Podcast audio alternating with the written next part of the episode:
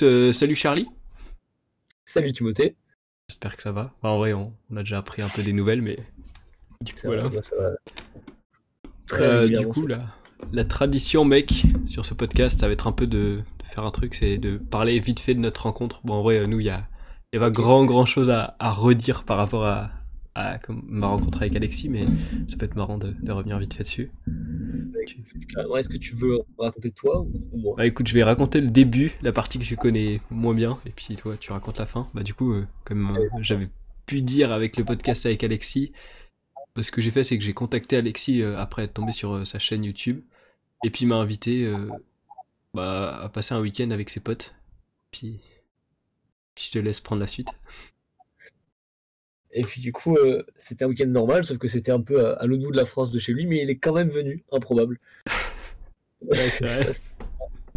c'est un génie. Et puis, euh, puis au final, euh, bah, ça s'est très bien passé. Alexis m'avait dit beaucoup bien de toi, donc je m'attendais pas à autre chose, mais, mais c'était très cool. On s'est rencontrés, on s'est découvert. J'ai découvert que tu avais une chaîne, parce qu'en fait, je savais, Alexis m'avait dit beaucoup de bien de toi, mais il m'avait même pas parlé de ta chaîne.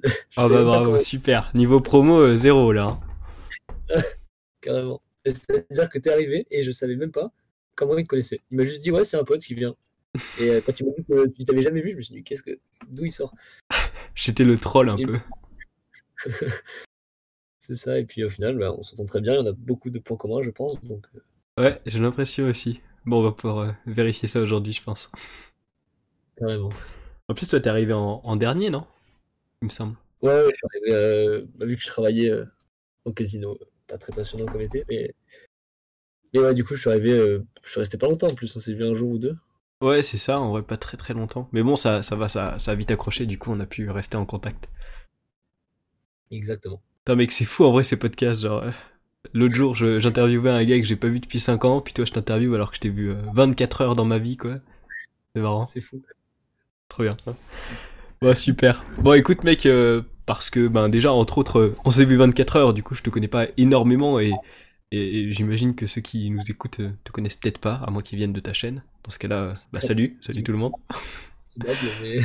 Mais, euh, du coup, je te propose de te, de te présenter en, allez, disons 5-6 adjectifs, tu vois, des mots-clés pour toi. Ok, des mots clés. Vas-y, je t'écoute. Mentaliste, ça me paraît être un mot-clé euh, Ouais, ça me, paraît, ça me paraît bien, ouais. Euh, curieux, Mhm. passionné.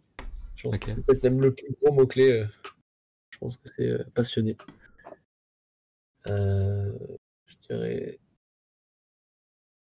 Comment on, peut, comment, comment on pourrait appeler ça en un mot? Être avenant, on va dire, avec les gens, tu vois. C'est-à-dire, je, je suis pas sûr de saisir le- la définition du mot. Ah, Être assez. euh, je fais facilement connaissance avec les gens, etc. Et j'aime beaucoup rencontrer les gens et ça se passe généralement très bien. Et j'aime beaucoup euh, l'interaction avec les gens, mais je sais, je n'aurais pas d'adjectif pour définir ça. Ok. Bah, moi, je sais que j'aurais dit sympa. Je, je me suis noté de, de revenir sur, sur ta sympathie tout à l'heure. Sympa. Après, sympa, c'est plutôt un adjectif qu'on peut te donner, mais se donner automatiquement. Enfin, Ouais. tout seul, l'adjectif. de- Ouais, j'avoue. Bah après, moi, moi, tu vois, je me trouve sympa. Genre, ma propre compagnie me plaît bien. c'est super Ouais, chelou, putain. C'est c'est vraiment bizarre. Mais Ouais, carrément. ouais. ok. Et puis, euh, allez, un dernier. euh, Vas-y. eh ben, écoute, euh, je le lâcherai que si un jour il me vient pendant l'interview, Ok. pendant le, le podcast. ok, celui-là. Ok, pas de souci, mec, ça va devenir euh, d'un coup en plein milieu d'une question. Ce mot. Je vais je t'arrêter net. Attends, c'est ça. Il va, il va slider comme ça en, en pleine question. Ok, bah écoute, euh, on, on va rester dans, dans des mots-clés. Tes valeurs, peut-être? Si t'en as. Mes valeurs. Ouais. euh, bah, je resterai sur passionné. Je pense que ça, fait une- ça peut être Ouais. une valeur. Ah, la passion, ouais. Ouais, passionné, c'est quelque chose qui me correspond. Je dirais l'honnêteté, c'est quelque chose qui est hyper important pour moi, l'honnêteté. Et c'est peut-être aussi un peu pour ça que je m'intéresse beaucoup au mentalisme. Parce que du coup, tu apprends à avoir des choses intéressantes que tu voyais pas forcément avant. Et ça, c'est cool. Mm. Euh, je dirais aussi la bienveillance. Je pense que c'est important d'être bienveillant entre tout le monde et c'est une valeur qui me correspond bien. Et, et une autre valeur, qu'est-ce qu'on pourrait rajouter? Putain, c'est fou parce que les valeurs en plus, tu vois, j'ai plein de valeurs que, que je m'attribue, mais quand tu te poses la question comme ça, c'est C'est drôle. Ouais, et puis il y a des trucs, tu sais, tu, tu mets pas spécialement les mots dessus, tu sais, tu, tu sais comment te comporter, mais, mais pas Ouais, ouais, forcément euh, comment l'exprimer, quoi. Carrément. Ça me plaît bien, et t'en as deux hein, en commun avec moi. Ah ouais? Bah, en vrai, euh, la passion, j'avais pas défini ça comme une valeur euh, pour moi, mais, mais honnêteté et bienveillance, on est carrément d'accord là-dessus, ouais. Bon, bah, c'est un plaisir. C'est étonnant, pas tant que ça. Et puis, euh, je dirais la relativisation, si on peut définir ça Oula. comme une valeur. C'est-à-dire le, le fait de relativiser? Ouais, exactement. Ok. Ok. Est-ce que euh, relativiser, c'est... Ouais, non, j'avais posé une question bête, excuse-moi. Je t'ai dit, je suis fatigué, j'allais dire, est-ce que c'est différent de- d'être rationnel, mais euh, c'est, c'est- oui, c'est c'est différent, oui. C'est différent. Ouais. Est-ce que t'es rationnel d'ailleurs? Ouais, plutôt, euh, je dirais 90% rationnel. euh, Ah oui. Ah oui, ça fait beaucoup, donc euh, ok, ok. ouais, ouais, Ok, très bien. Bah du coup, mec, euh, tiens, en parlant de 90%, je l'ai mis entre parenthèses à côté de sympa, tu vois, parce que, en fait, euh, vu que j'ai été en vacances là, euh, ces trois dernières semaines et que là je rentre et j'ai pas mal de projets, j'ai essayé de rattraper mes vidéos en retard, mec, j'en avais 300, donc je peux te dire que j'ai du taf encore. Et j'ai rattrapé les tiennes, du coup, et je suis tombé sur, euh, sur une vidéo où tu parles des, des types de personnes, genre roi, magicien et tout. Et dedans, Ouais, tu dis que j'ai t'es 90% roi et 70% magicien. Je suis allé farfouiller dans les commentaires. Et du coup, euh, le roi, tu disais que c'était euh, le type de personne qui est agréable. En vrai, je, je mettrai le lien de la vidéo en description parce qu'on va pas revenir en détail là-dessus. Mais est-ce que du coup, tu penses que c'est pour ça que t'es sympa, selon mon point de vue? Je t'ai trouvé, en vrai, euh, j'ai trouvé que, enfin, c'était pas que moi, mais tu vois, il y, avait d'autres gens que tu connaissais pas, je crois, euh, chez, enfin, au, week-end de chez Alexis, et tout le Euh, monde s'entendait, ouais, et tout le monde s'entendait plutôt bien avec toi. Enfin, j'ai eu l'impression que t'avais un, un bon rapport aux autres, quoi. Ouais, bah c'est ouais, c'est exactement en tout cas l'impression que j'ai avec les gens. Mais euh, c'est vraiment euh, bah, peut-être que le fait justement quand tu parlais du roi, c'est peut-être euh, ça peut jouer par le type de personnalité de roi, c'est pour ça que je me suis caractérisé dedans parce que tu es quelqu'un de- d'assez aussi tu peux être restreint avec les gens, je peux être hyper euh, pas timide mais euh, renfermé, ça dépend ce que je fais, ça dépend où je suis. Mais en général, je suis c'est vrai que je suis assez euh, j'aime j'adore rencontrer des gens et connaître et découvrir parce que tout le monde pense différemment et je trouve ça génial de rencontrer plein de gens. Donc ouais, je pense que ça peut jouer aussi sur ma sympathie parce que ouais, je suis ça va aussi avec le fait que je sois curieux et donc j'adore découvrir des gens parce que tu découvres des choses en découvrant des gens. Par exemple toi, Ouais, je- plein de choses avec ouais, t'es ouvert en gros aux nouvelles personnes et aux nouvelles expériences, j'imagine. Ouais, voilà, je pense que c'est ouais, c'est bien ça, c'est exactement ça. Ok. Bah, écoute, euh, très bien, j'ai- j'aime cette réponse.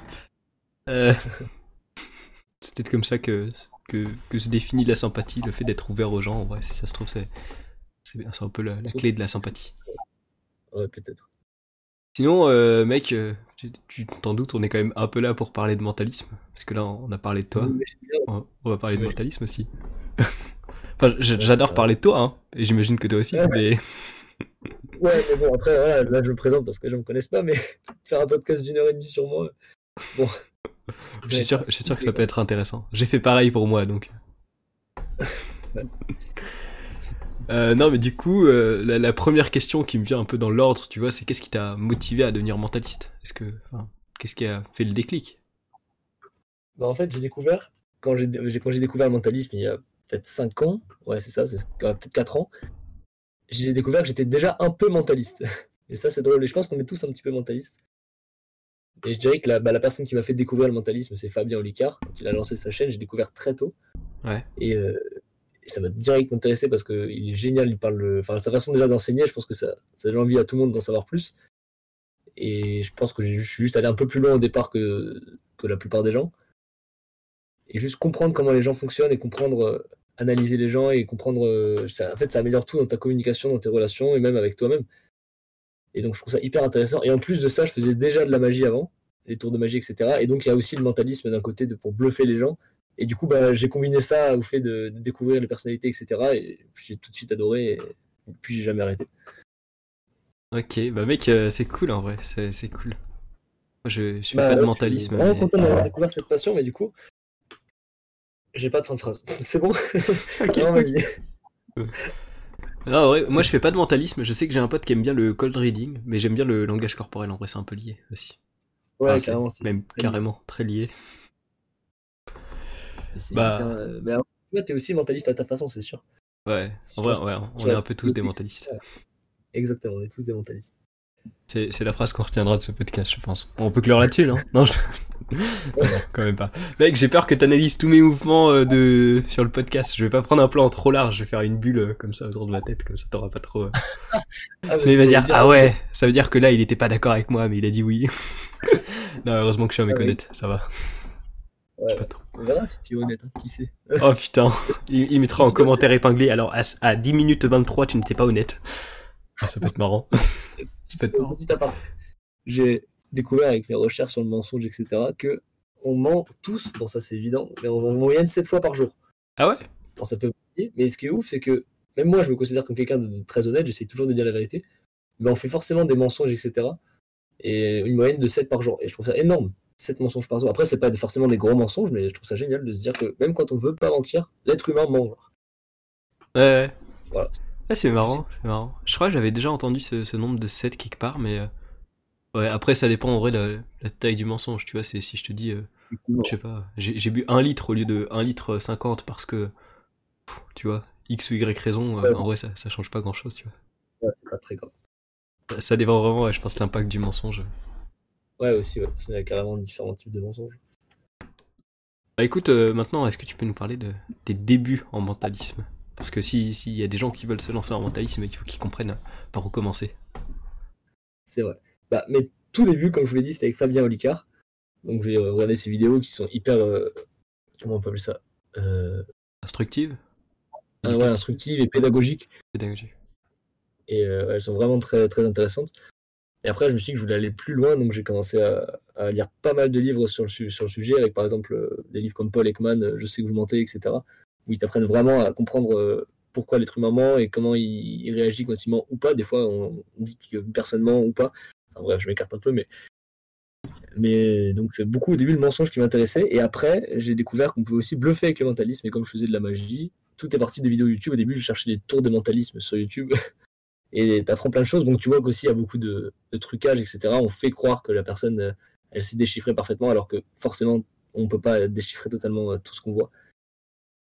Mais donc au final, ça a commencé sur YouTube et donc si des personnes veulent se lancer là-dedans, je pense que c'est là le mieux pour commencer parce que c'est il y a un milliard d'informations. Et après dans des livres, etc. Et, et après tu rencontres des gens, j'ai rencontré des magiciens, des mentalistes et ça m'a beaucoup aidé aussi.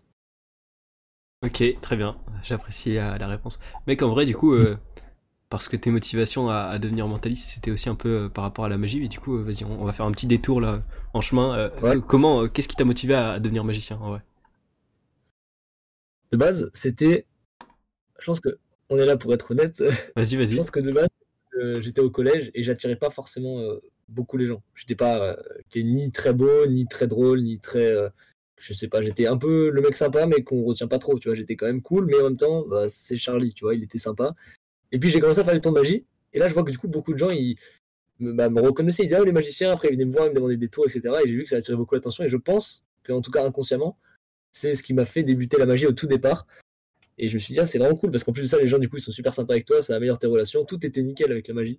Je trouvais ça vraiment cool. Et en plus de ça, maintenant, après, j'ai développé l'envie de bluffer les gens, toujours aller plus loin et toujours, euh, on va dire, brain les gens et qui, qui disent, wow, et qui ont un peu de magie en fait, un petit peu de magie dans leur tête, en se disant, ils comprennent pas comment ça marche, donc euh, ils ont toujours le doute, même si bien évidemment, on sait que c'est pas de la vraie magie, mais ça laisse toujours une. En tout cas, ça fait passer un bon moment. Et je pense que c'est vraiment là la base de la base. Euh, et, après, j'ai découvert le mentalisme donc pour bluffer et je me suis plus intéressé au mentalisme. Ok. Du coup, tu as commencé ouais, au niveau collège, enfin, à, peu près ça. Ouais, commencé, ouais, voilà, cinquième, je pense que j'ai commencé à faire de la magie. Ok. Et au début, je pense, parce qu'après, consciemment, je me suis pas dit, je vais faire ça pour que les gens euh, soient attirés par moi, mais ça jouait beaucoup, à mon avis. Maintenant, je me rends compte. Ouais. Ouais, il y a plein de trucs qu'on fait et on s'en rend compte euh, de pourquoi on le fait bien après. Je sais de quoi je parle. Hein. Vraiment, euh, de ce côté-là, t'inquiète pas. Hein.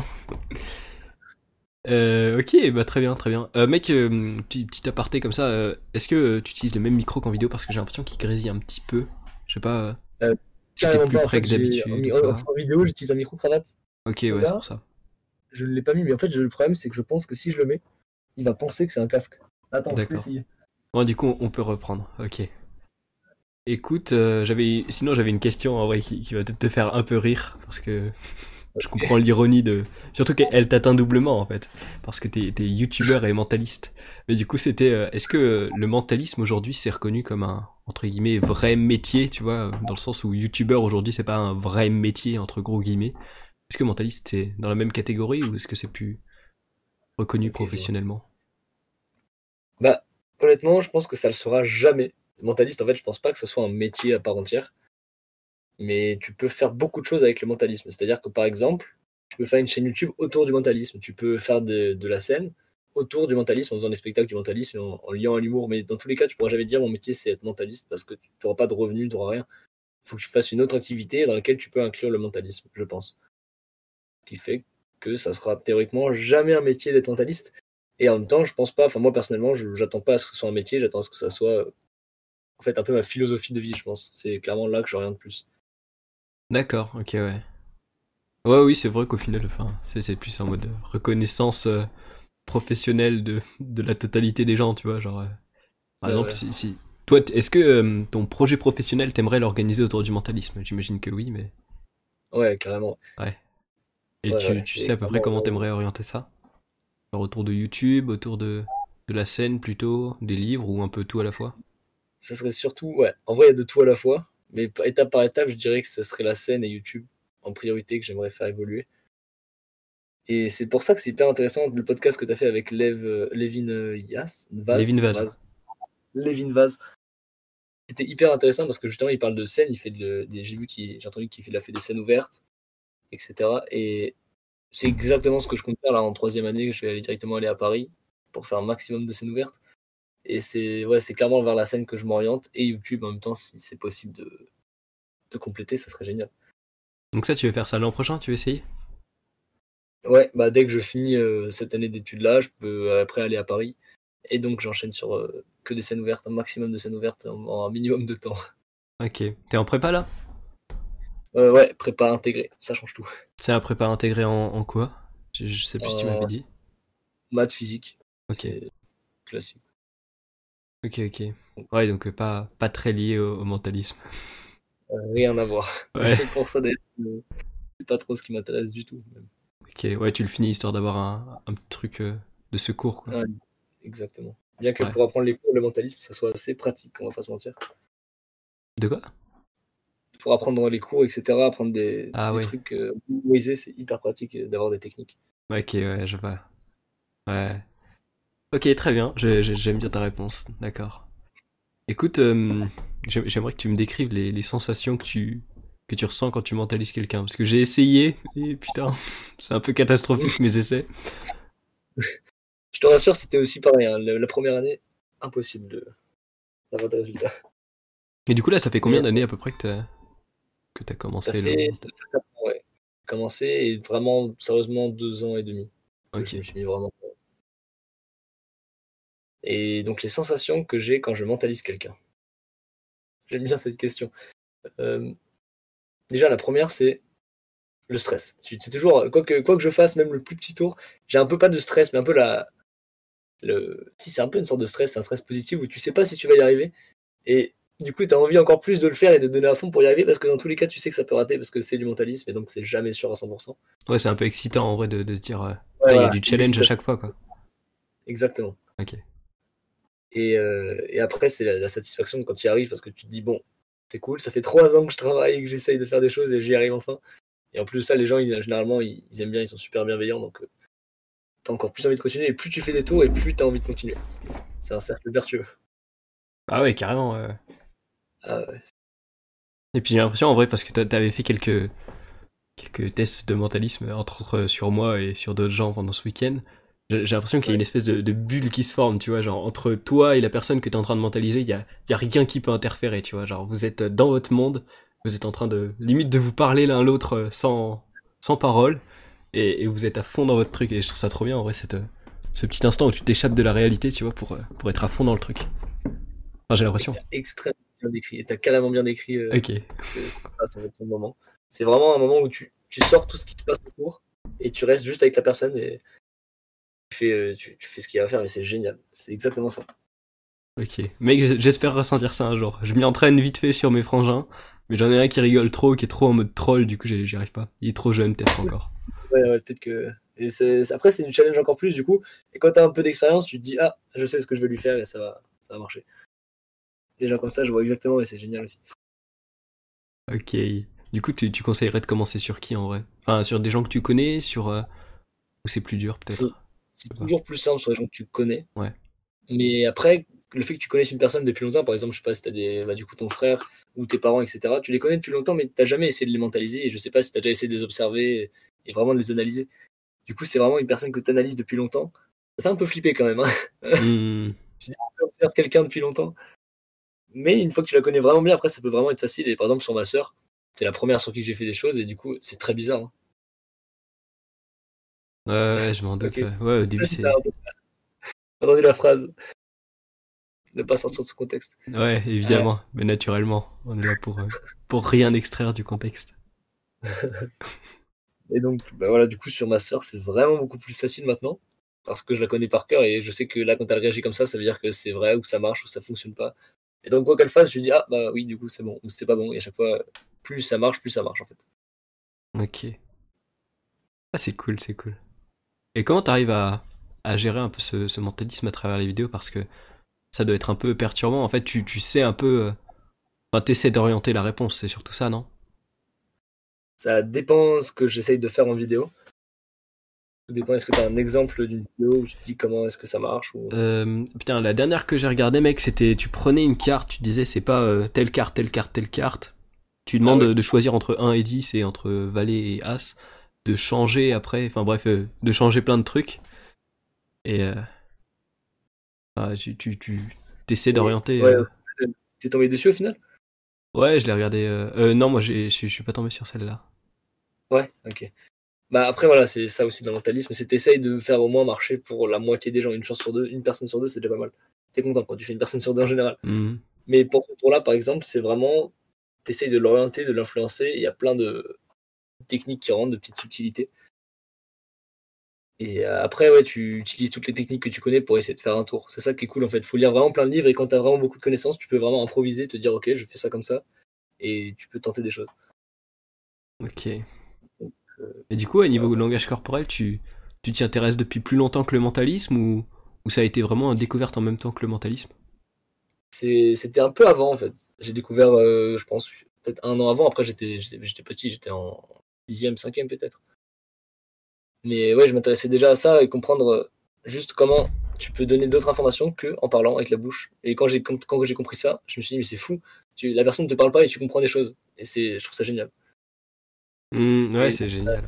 C'est comme ça que je me suis dit oh, c'est trop bien. Et après je me suis renseigné avec euh, beaucoup de livres. Sans tout dans les livres, c'est je trouve ça génial. Les livres, ça t'as tellement de connaissances.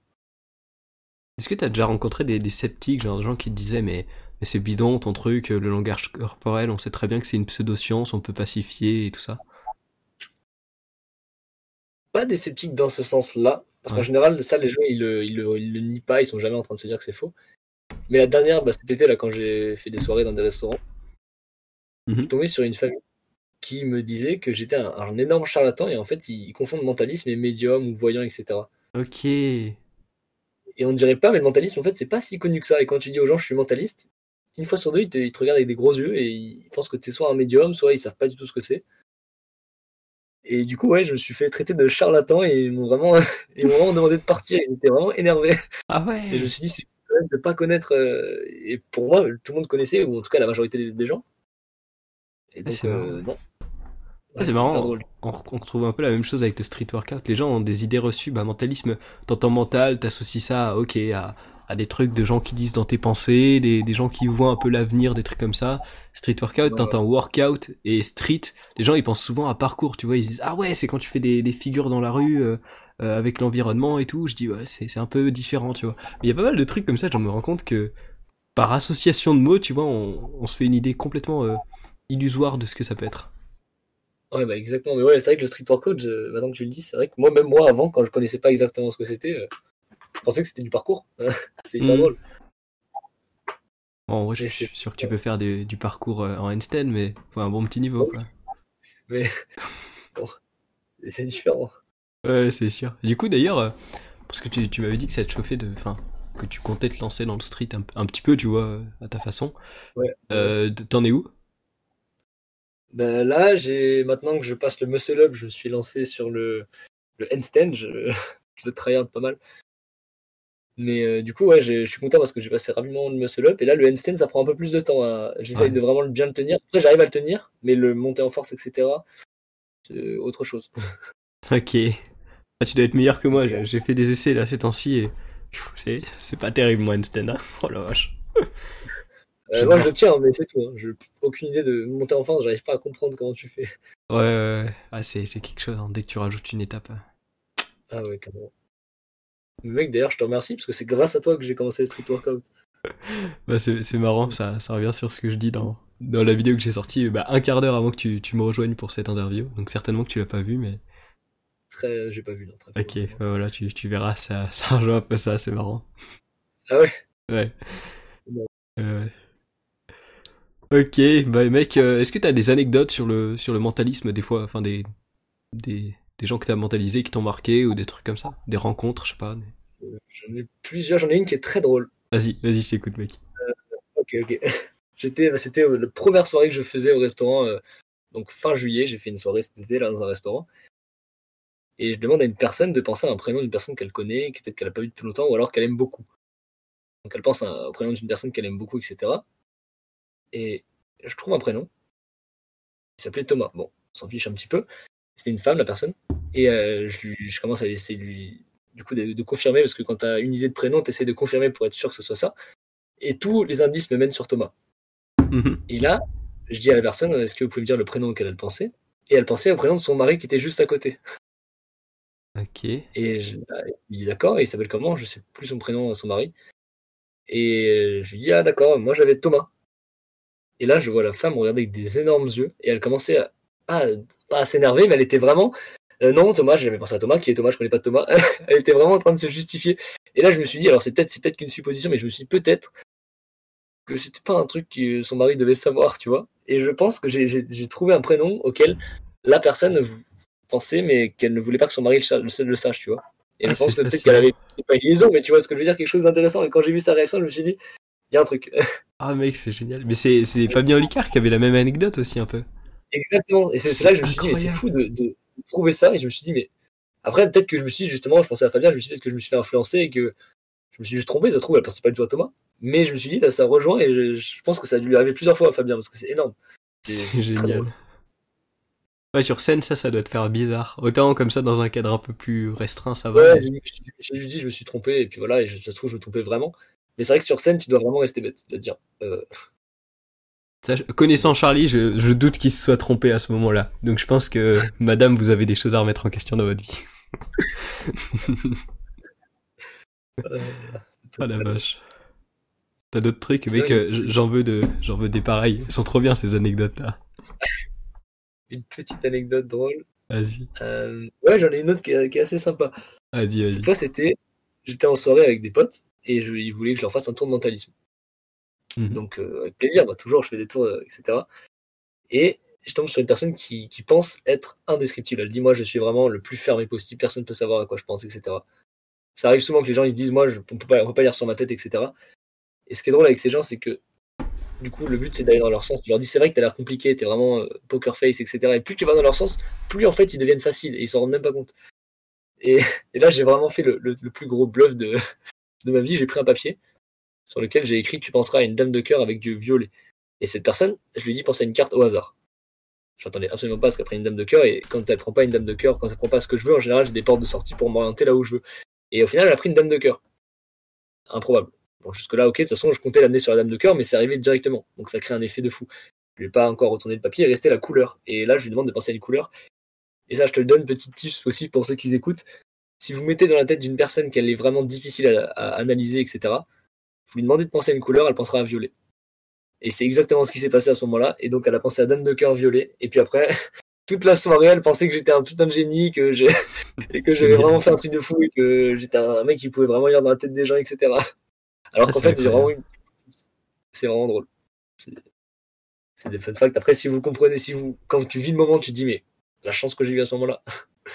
complètement. euh, mais c'est très drôle, voilà. C'est plus les gens ils essayent de de ne pas te montrer qu'ils sont lisibles, plus ils sont lisibles. C'est une anecdote euh, comme une autre, mais voilà.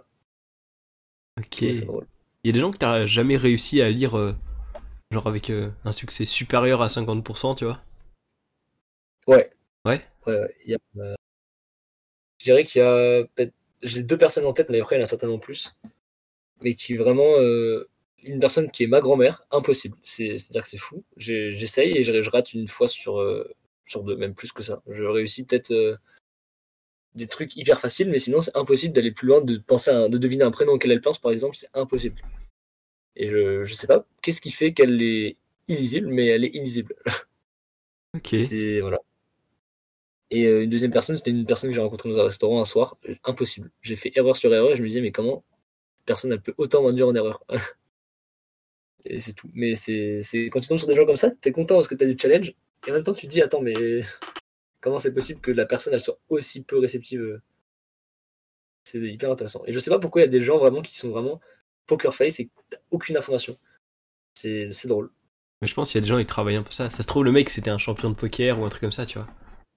C'est hyper possible en vrai. En Ah, vrai, de c'est- vrai. euh, Bah, vu comment tu me le décris, moi c'est c'est la possibilité qui me vient à l'esprit. hein. c'est vrai.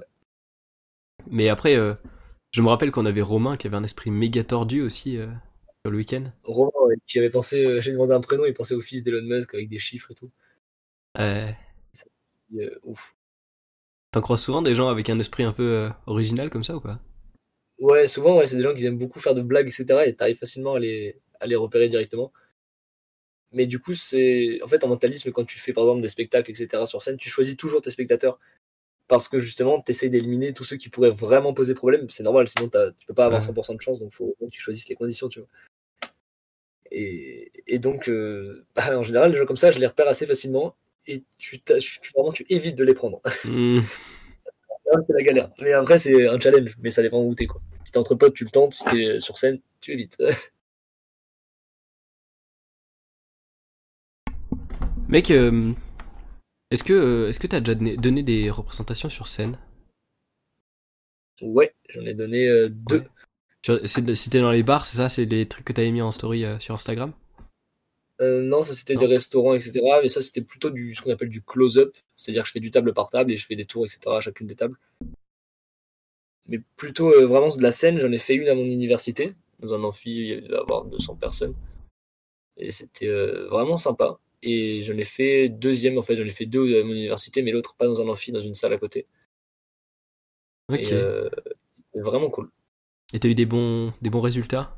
Des bons retours aussi? Ouais, bah le premier c'était pour euh, Polytech a un incroyable talent. C'est comme la France a un incroyable talent, mais pour mon réseau de d'université. Là, je vois bien Et, l'idée. euh, et c'était très cool. Bah, du coup, j'ai gagné euh, dans mon université, donc j'étais très content. Ça m'encourage encore plus à, à continuer. Et euh, le deuxième, c'était, euh, je crois que je t'ai dit à mon université, c'était à mon lycée. Je suis totalement trompé sur ça, mais bon, c'est pas très grave.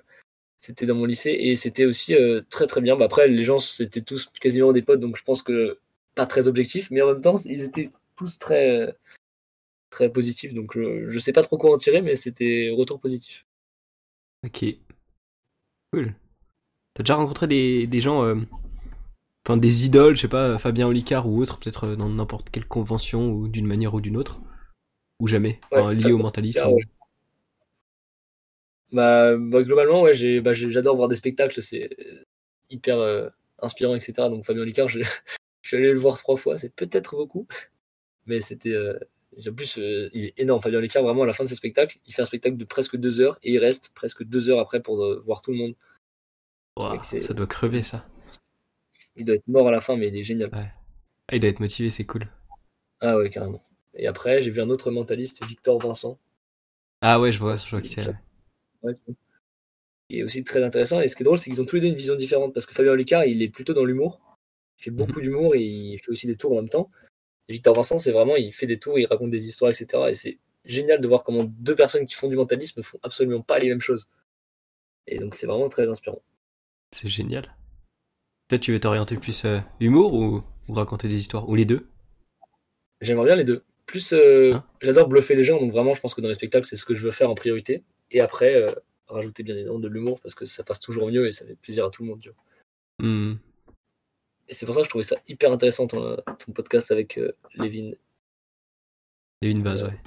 Ok, bah ouais, c'est ce que je me disais en vrai, je me disais les, les deux ont un, un objectif de vie qui est un peu lié dans le sens où tous les deux vous prévoyez de faire de la scène, puis après de les autres trucs, tu vois, YouTube, euh, autre autre Ouais, autre objectif, mais voilà, je me disais que ça pourrait chaque podcast pourrait intéresser l'autre et bah, je verrai s'il me donne des retours aussi bons sur euh, sur ce podcast, on verra. Ouais, J'espère. Ouais, Mais ça en vrai, il cool. vraiment intéressant. J'aimerais bien le peut-être lui parler un jour. Qui sait. Bah écoute, si s'il Ouais, écoute de ce podcast, les- euh, je je lui demanderai euh, s'il a besoin de te contacter, s'il a envie. Carrément. Ça pourrait être cool. Ouais, ouais. Non. Sinon, euh, j'y repensais tout à l'heure euh, pendant, pendant que tu me parlais des, des gens que t'arrivais pas à, à déchiffrer. Est-ce qu'il y a des gens euh, qui ont, enfin pas que t'arrivais pas à déchiffrer, mais qui faisaient preuve de mauvaise foi parce qu'ils participaient, pas- ils participaient pas au truc, ils étaient pas très enclins à, à ce que tu réussisses, tu vois? Ouais, ouais, ouais, bah ça arrive aussi souvent que les gens en fait ils te prennent plus comme un challenge que comme euh, un divertissement, tu vois. Mhm. Et donc ils essayent vraiment beaucoup de, bah, de, de faire l'inverse, etc., de contrer. Et c'est même pas qu'ils pensent être indéchiffrables, c'est vraiment qu'ils ne veulent, qu'ils ne veulent pas être déchiffrables et donc ils, ils se ferment complètement. Et là, c'est de toute façon tu le vois très vite. Donc en général à ces personnes-là, il faut leur faire des tours qui marchent à tous les coups. Donc ça, ça se rapproche plus de la magie. Mais euh, ouais, après là je parle dans le terme de bluffer. Après dans, quand quand tu analyses les gens, etc. en général, que j'aime beaucoup faire, mais pas pour euh, passer pour un mec bizarre, bien que c'est très probable. mais euh, j'adore euh, comprendre aussi comment les gens fonctionnent, mais en général, les gens s'en rendent pas compte, donc ils sont pas trop bloqués à ça. Tu vois. Mais vraiment, quand tu essayes de bluffer les gens, ils sont vraiment. ça se voit, tu vois très vite que les gens, ils veulent juste pas que tu y arrives, et donc tu t'adaptes. Mhm. Ok. C'est pas très clair. Est-ce que tu as.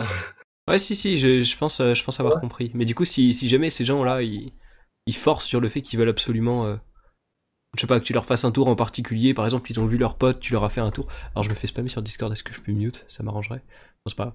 Euh, ah non, c'est peut-être toi, en fait, c'est peut-être toi, c'est peut-être toi que j'entends comme notif. Enfin bref, peu importe. Euh, est-ce que, est-ce que t'as des gens genre, qui, qui veulent que tu leur fasses un tour et ces gens-là, est-ce que, enfin, comment tu réagis par rapport à eux? Est-ce que tu leur dis non, non, mais que t'es pas, en- enfin, t'es pas euh, bienveillant dans ta démarche de, de je veux que tu me fasses un tour donc je te le ferai pas? Ou est-ce que t'essaies des trucs même si tu sais que tu vas foirer? C'est bien intéressant. Bah, en général, j'essaye de jamais rentrer en confrontation avec les autres. Parce Mhm. qu'en général, ça ferme directement. euh, Tu lui dis non, t'es pas bienveillant, je te ferai pas de tour, ça va directement le fermer. Après, ça, ça se passe en général pas trop bien, quoi. Alors que si tu lui dis, euh, tu l'amènes un peu là où tu veux aller, tu vois. Soit tu, tu lui dis, ok, s'il veut vraiment que tu lui il insiste pour que tu lui fasses un tour, il y a beaucoup de, de méthodes pour faire le même tour. Et j'essaie en général de l'amener sur un tour où je suis certain d'y arriver. Mais dans le cas où il force vraiment, je sais pas si ça m'est déjà arrivé que quelqu'un vraiment insiste pour que je lui fasse un tour. Ça veut Les dire qu'il y a pas de gens malveillants c'est bien Ouais, c'est bien. Pour l'instant, je n'ai pas trop croisé. Mais souvent, les magiciens, ils s'en sortent avec la phrase euh, Un magicien ne fait jamais deux fois le même tour, tu vois. ah oui ok Sauf qu'en mentalisme, ça marche un peu moins. Parce que si tu fais ça, ils vont considérer ça comme des tours de magie, quoi. Hmm. Parce que si tu ne fais pas deux fois le même tour, alors que théoriquement, tu peux deux fois lire sur sa tête, tu vois. Il n'y a Mm. pas de secret derrière. Donc, tu peux pas moins t'en sortir avec ça. Mais c'est vrai que c'est intéressant. Et le jour où ça m'arrivera, je penserai à toi. Et je me dirai Ah, bah, je, Bah, je te souhaite pas que ça arrive en tout cas hein, je Je le souhaite pas non plus. ouais du coup est-ce qu'à travers le, le mentalisme t'arrives à, à faire euh, une image mentale de la personne à te re- représenter un peu sa il me semble que t'avais fait ça avec moi de me demander des de me poser des questions et de te faire une image un peu de mon mode de raisonnement si je puis dire C'est ce que j'appelle en général quand je fais des tours du calibrage, par exemple, je leur demande de penser à une couleur, un chiffre entre 1 et 10 ou un animal euh, que ce soit. Et après, tu arrives un petit peu à te calibrer, à comprendre comment la personne fonctionne. Par exemple, quand tu demandes un chiffre entre 1 et 10, la personne va penser généralement 7. Et si elle prend pas 7, tu te dis, ok, donc c'est qu'elle pense pas euh, le première chose qu'il lui demande, euh, elle réfléchit forcément à ce qu'elle va penser, donc forcément tu dois faire plus attention à prendre, par exemple, si tu demandes un prénom, elle prendra un prénom moins commun que, ce que tu peux t'attendre en général. En tout cas, ça t'amène sur des pistes, etc. Après, c'est pas hyper. euh, tu peux pas directement savoir le prénom en disant euh, tu penses à la couleur jaune et au chiffre 7, alors tu penseras au prénom tel prénom. Ça marche pas aussi précisément que ça, mais ça t'amène beaucoup de pistes. Et d'accord euh, après, voilà. Après, je- si tu veux que je développe sur ces pistes, on peut, mais ça risque d'être long. Bah non, mais j'imagine que tu, tu l'as déjà plus ou moins fait euh, sur tes vidéos ou, ou que tu peut-être tu le feras un jour. Ouais, c'est très possible. C'est un sujet que j'aborde D'ailleurs, du coup, euh, allez voir sa chaîne. Le lien sera en description, comme d'hab, hein, évidemment, sur tous les invités. Quelle transition. Quelle transition. Ah ouais. Et du coup, est-ce que ça t'est déjà arrivé Parce que cette question, euh, je me doutais un peu de la réponse, mais est-ce que ça t'est déjà arrivé d'avoir des surprises complètes quand tu découvrais la personne euh, bah, dans, dans, ses relations sociales ou même dans ton rapport à elle-même dans un cadre autre que le mentalisme? Genre pas en décryptant euh, son mode de pensée, mais quand tu découvres la personne elle-même, est-ce que ça t'est déjà arrivé d'avoir des surprises qui soient pas du tout en accord avec ce que l'image que tu t'étais faite d'elle avec tes tours? Ben, C'est une très bonne question. Je pense que ouais, ça m'est déjà arrivé, ça c'est sûr. Et ce qui est encore plus intéressant, c'est. Euh, je sais pas si tu connais Malcolm Gladwell. Euh, je crois pas. Il a fait un livre sur justement comment analyser les gens. Et dans le livre, en fait, il démontre que tu ne peux pas réellement analyser les gens. Et il explique plein de, choses qui, t'amènent à, comprendre qu'en fait, dès la première impression, tu te trompes dans 95% des cas. Et donc, hmm. du coup, la réponse serait automatiquement oui, je me trompe très souvent, bien que tu peux quand même globalement savoir à quoi t'attendre tu peux toujours avoir des surprises et tu peux très clairement euh, pas connaître euh, vraiment la personnalité de la personne en faisant des tours ou même en analysant de loin. Tu peux juste avoir euh, une première impression qui est pas trop erronée, on va dire. Ok, ouais, ouais, c'était un peu ça l'idée, c'était de savoir si c'était radicalement différent ou si globalement c'était à peu près pareil. Ok, ouais. Ouais, hmm. ouais j'aime bien cette idée de. Enfin, vas-y, on, peut peut-être un peu dévier sur le langage corporel. En vrai, moi j'aime bien en vrai le langage corporel, je trouve ça intéressant. Il y a pas mal de gens qui me ah, disent que. Enfin, Ouais, j'ai des gens qui me disent que c'est une pseudo-science et que du coup il faut pas s'y fier trop non plus. Mais j'ai l'impression qu'il y a, enfin, qu'on peut pas mal s'appuyer là-dessus sur pour beaucoup de gens, tu vois, dans beaucoup de cas. Euh, moi, je pense que les gens qui disent ça, c'est qu'ils confondent langage corporel et PNL. J'ai oublié ce que c'était PNL, mec. Programmation neurolinguistique. Voilà, en gros, c'est juste, pour faire très simple, c'est des c'est une pseudo-science où tu analyses un peu les comportements. C'est eux qui ont dit, par exemple, que quand tu regardes en haut à droite, c'est la pensée, en haut à gauche, c'est euh, tu mens, par exemple, etc. Et c'est des choses qui sont pas forcément vraies tout le temps. Du coup, on associe beaucoup, parce que c'est du langage corporel, mais on associe beaucoup les travaux de la PNL au langage corporel globalement, alors qu'en réalité, euh, le langage corporel n'est pas une pseudo-science. Enfin, pas que je sache. Ah d'accord, ok. Ah, je pensais que vraiment c'était complètement classé en pseudo-science. Ok, ouais, non, non, bah, je, pense pas que le langage corporel, non, enfin, non, non c'est une. Théoriquement, je sais pas si on peut dire que c'est une vraie science, mais ça marche. Après, bien évidemment, ça dépend. En fait, il y a beaucoup de. je vais m'égarer, mec. Si je continue là, je vais m'égarer très loin. Ouais, il y a des conditions, en gros, ça dépend un peu de. Et euh, voilà, par exemple, tu as trois. Euh, en général, on dit toujours qu'il faut avoir trois indices pour valider une euh, impression de langage. Par exemple, si une personne croise les bras mais qu'elle te parle en rigolant, en souriant, elle n'est pas en train d'être contrariée, tu vois. Elle n'est pas mhm. fermée. Mais si elle croise les bras, qu'elle tire la tête et que le contexte fait qu'elle peut, elle pourrait être contrariée, il y a de fortes chances qu'elle le soit, tu vois. Ouais, ok, ouais, ouais. Ok. Ok, très bien. Très bien, très bien. Du coup, euh, je pense qu'on t'en a un peu parlé, mais je m'étais mis de côté la, la, côté, la question des sources d'inspiration. Est-ce qu'il y en a, à part Fabien Olicard, Victor Vincent et, et j'oublie le dernier que t'as cité, mais est-ce que t'as des gens qui t'inspirent? En inspiration, j'ai pas mal de gens, c'est vrai. Bien que Fabien Licard, ça soit vraiment la source principale. Ouais. Euh, il y a quelqu'un que j'aime beaucoup, qui est un humoriste. Je sais pas si tu connais, c'est. Ah oui, tu connais forcément parce que tu as parlé de Bref, c'est Kairon. Oui, ok. Ouais. Et tu vois, je sais pas si tu vois, il fait des spectacles où, bah, vraiment, il fait une heure d'improvisation. Ah ouais, impro, euh, full impro. Il a, il a quelques questions qu'il pose au public et les gens y répondent et en fonction des réponses des gens, il fait des, des blagues, etc. il est, je trouve, mais fantastique. C'est un truc de fou. Et il est, vraiment hyper drôle et il est hyper. Euh, après, il est très euh, rentre dedans, tu vois. Il n'hésite pas un peu à casser les gens, mais gentiment. Ça reste. Les gens savent qu'ils sont, sont là pour ça, quoi. Mais. c'est une vraie source d'inspiration en termes d'improvisation. Il est vraiment très fort. D'accord, bah, je t'avoue que je m'étais jamais intéressé trop à ce qu'il faisait lui, euh, en dehors de la série, bref, mais d'accord, ok. Ok, ok. Après, en autre source d'inspiration, je vais avoir qui d'autre? J'ai ouais, globalement c'est après il y a des gens qui n'ont pas forcément de rapport avec le mentalisme, mais j'adore le piano et donc j'ai des pianistes qui m'inspirent beaucoup aussi. Oui, c'est vrai qu'on en avait parlé. Il y en avait un notamment qui t'a que tu m'avais conseillé. Ouais. Ah oui, c'est vrai que je me souviens que tu aimais bien aussi le piano, en tout cas tu voulais. J'aimais bien la musique classique, ouais. Ah oui, musique classique, c'est ça. Mmh. C'est cool, en vrai, t'as plein de passions. Humorisme, un peu. Euh, T'as envie de faire rire les gens, t'as envie de les, de les bluffer, t'as envie de leur euh, donner des mélodies au piano. eh mec, en vrai, si t'arrives à lier les trois en spectacle sur scène, ça peut être super stylé.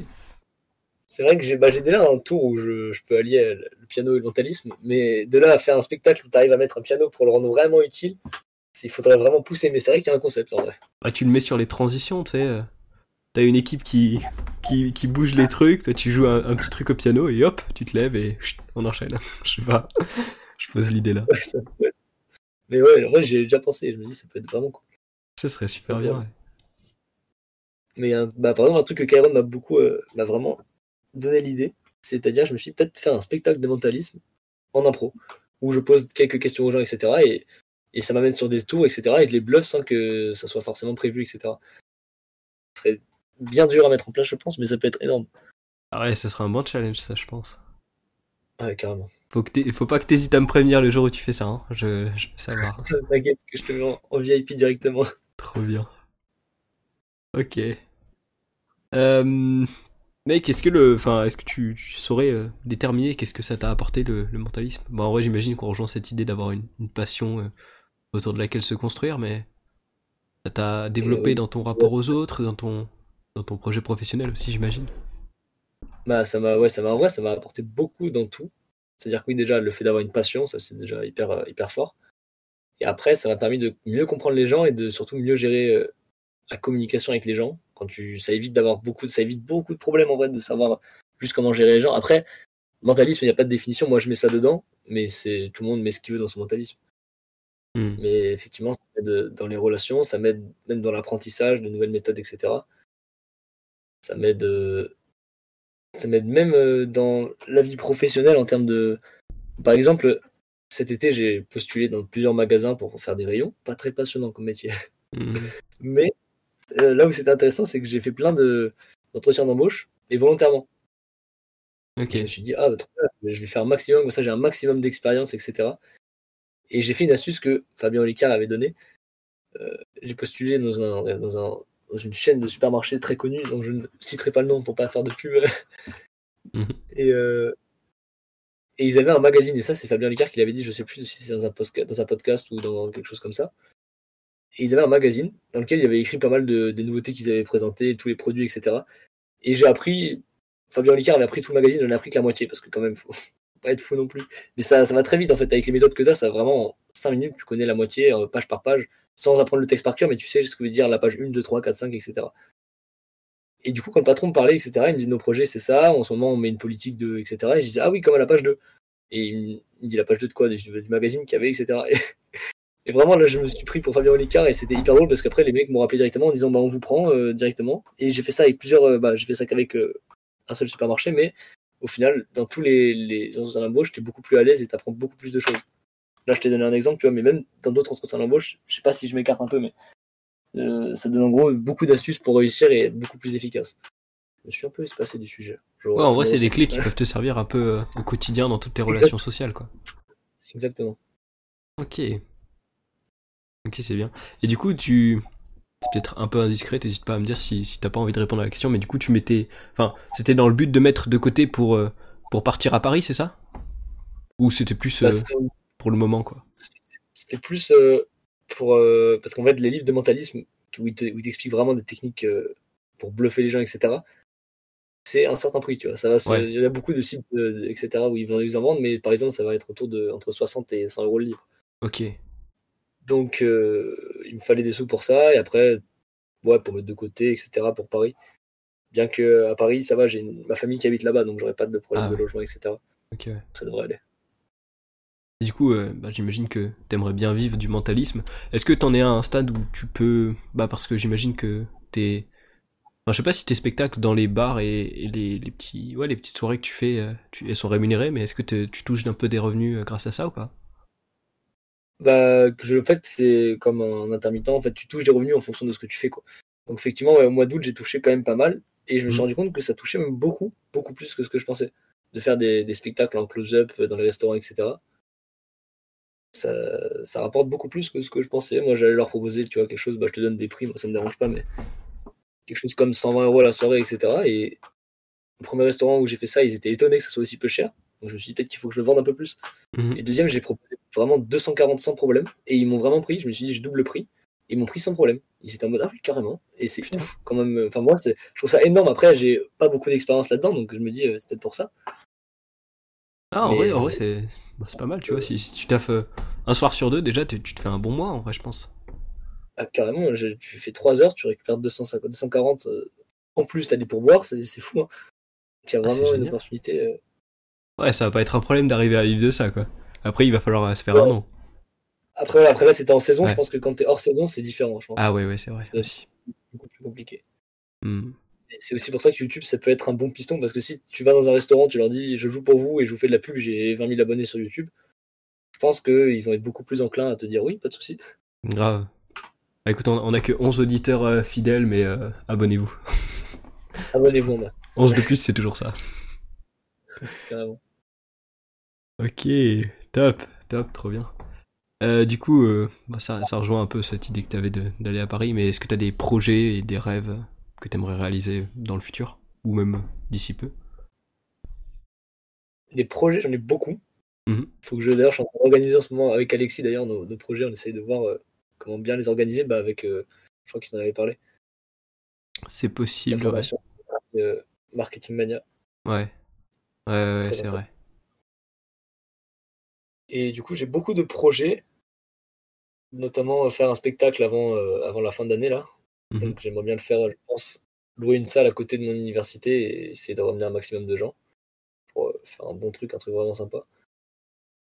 Donc je suis en cours d'écriture du spectacle et puis euh, et puis qu'est-ce que j'ai après encore une fois l'année prochaine euh, essayer d'aller à Paris mais en fait tout se base en fait vraiment sur Paris donc ça veut dire qu'il faut vraiment que j'y arrive pour euh, réussir à pouvoir faire des scènes ouvertes là-bas et donc vraiment m'entraîner euh, à la scène et et tout ce milieu-là parce qu'au final j'y connais pas beaucoup et donc j'aimerais vraiment apprendre là-dedans. Ok, bah mec, je te souhaite que du bonheur là-dedans. Mec, j'espère aussi. Ça devrait bien se passer. Kevin, on va avoir besoin de tes contacts. Euh, Lévin Vaz. Parce que tu vois, là, j'écris un spectacle, j'écris des. Bah, je, bah, je base ça sur mes tours et après sur des vannes, etc. Mais en général, eux, ils font des rodages, etc. Moi, j'aurais pas l'occasion de le roder, c'est-à-dire que je vais vraiment arriver. Après, ça va pas être quelque chose de. Ça va pas durer deux heures, ça sera quelque chose de, je pense, 45 minutes, une heure. Mais déjà, le faire sans le roder, suis pas prêt.